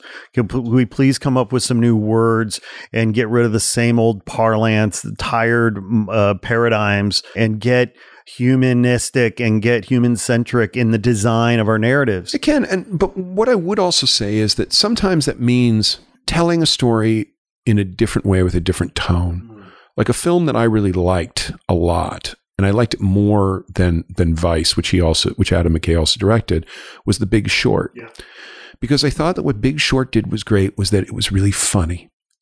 And I think that if you had told that story in a way that was just hand wringing moralism, it would have felt like taking your medicine and you would have, you know, many viewers would have been just alienated or saying, screw this, liberal, blah, blah, blah. Yeah.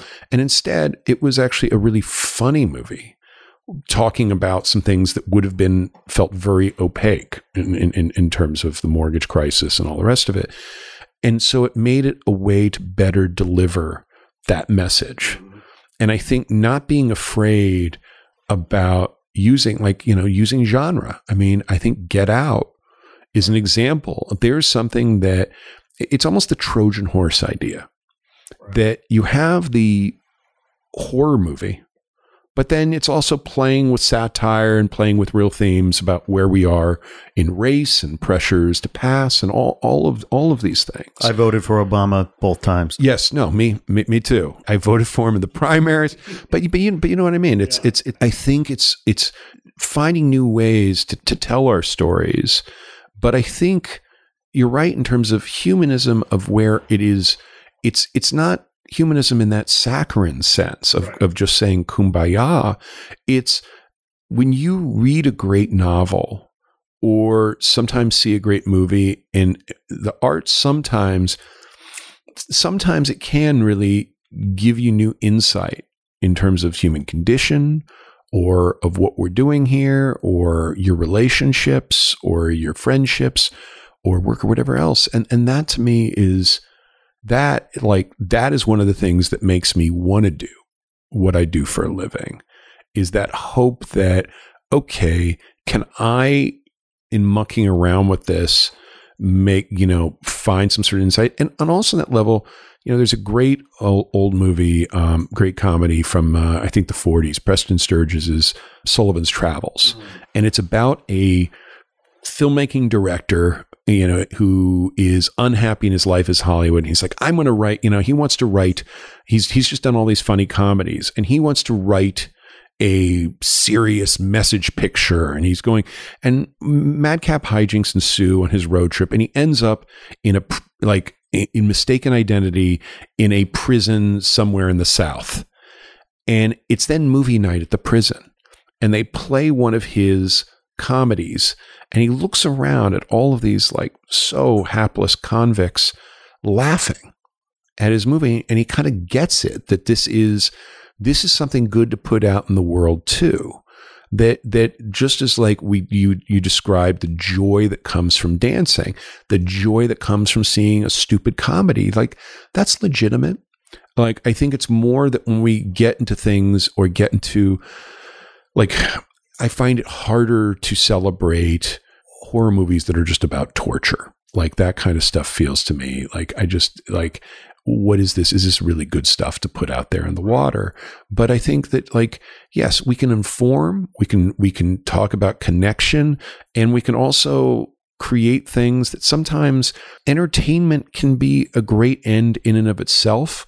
I just think we also know that there's some entertainments are more nourishing than others and leave us with something more. And I think some of the works that I've been most excited about in movies and television the last 10 years have been things that managed to both entertain and go somewhere deeper in their character study. Well, the other E word is empathy. Yeah, it's huge. Entertain and empathize, right? And it feels it feels like what we need more now than ever uh, and we need more of it than ever, is empathy. And as soon, you know, you cannot demonize, you cannot uh, criticize when, when you truly know someone or have had, you know, I mean, we're, we're afraid of what we don't know, we don't understand.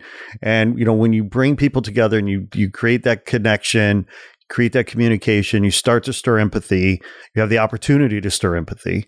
And, um, and, and that's, I think, you know, the salve on our, democracy that that we need right now more than ever. And I don't know if you can have empathy if you also if people aren't also curious. Oh, yeah, fair point. Because I think you have to be curious about like empathy like to walk a mile in someone else's shoes, you have to be curious about them Yeah, to, to, yeah. to do that and to be put in that position, you know, to put yourself in that position. And, you know, I don't know if, Well, look, if, if narcissism is, a, is an epidemic now or not. Well, it, it it's interesting that you mentioned this because, of course, you know I grew up 40 miles outside of Chicago. Okay, and I know lots of people who still haven't been into Chicago. You know, like oh my, the big bad city. Why would I want to go to the big bad city? You know, that still exists to this day. do you think that's due to not being curious or do you think that is to fear? Well, isn't it flip side of the same coin? Yeah, I, think I mean, connected. you know, and it's both. You know, fear, fear of the unknown. I mean, I do think it's something where, you know, and we keep seeing this again and again and again, maybe just anecdotally, but but I mean, I think that when somebody knows somebody, when they have a human face to attach to a demographic, they're less likely to feel hatred for it. Whether it's someone someone who's gay, someone who's African American, someone who's what, what, whatever you want to whatever you want to choose, it's harder to harbor prejudice and uh, and hatred when there is somebody there that you know and like who has that human fa- human face. And that always gives me hope as people get to know other people more and just lines get broken and as people have people in their own families who identify as as as, as, as whatever. It's that that does give me hope. That's the old i mean that great that the arc of the moral universe is long but it bends towards justice. I definitely that is that is something that i i feel like was spoon fed at an early age and thank god for that that it's very much that belief that you know i do believe i think there are bad people but i believe that most people generally are good and want similar things and it's just but i do think fear can be crippling and that there are those who exploit that fear for, for their own purposes. and the power of art one of the powers of art is to help to uh, mitigate that fear eh, make that connection help to stir empathy and that's also the power of the written word and the power of writers which is also why i disagree with what you said two and a half hours ago that you are not an artist. You are an artist my friend. Uh, you wield the power of the pen to do great things with words that will help to create these connections and stir empathy whether it's on television or movies or in books. Who knows? Who cares? You are an artist my friend. I'm so glad that you came today michael Uh, oates palmer. I- mop I loved this. Uh, one of many wonderful conversations, just the only one that's been recorded, I hope. no no i've been recording all of our conversations all of these years and now's a good time to tell you mop michael oates palmer thank you my friend for coming will you come back For sure. and we haven't scared Always. you away No, always. I'll actually be sleeping here on the couch you are the first one to agree to come back. This is fantastic. the new day milestone and the Not Real Art podcast. Thanks for coming through, my friend. Glad to be here. Cheers. Be well. Hey there. Thanks for tuning in. Please be sure to like this episode and share it with your friends on social. And if you haven't already done so, please be sure to press subscribe and follow us on IG at Not Real Art Official. We appreciate the support. Sourdough out.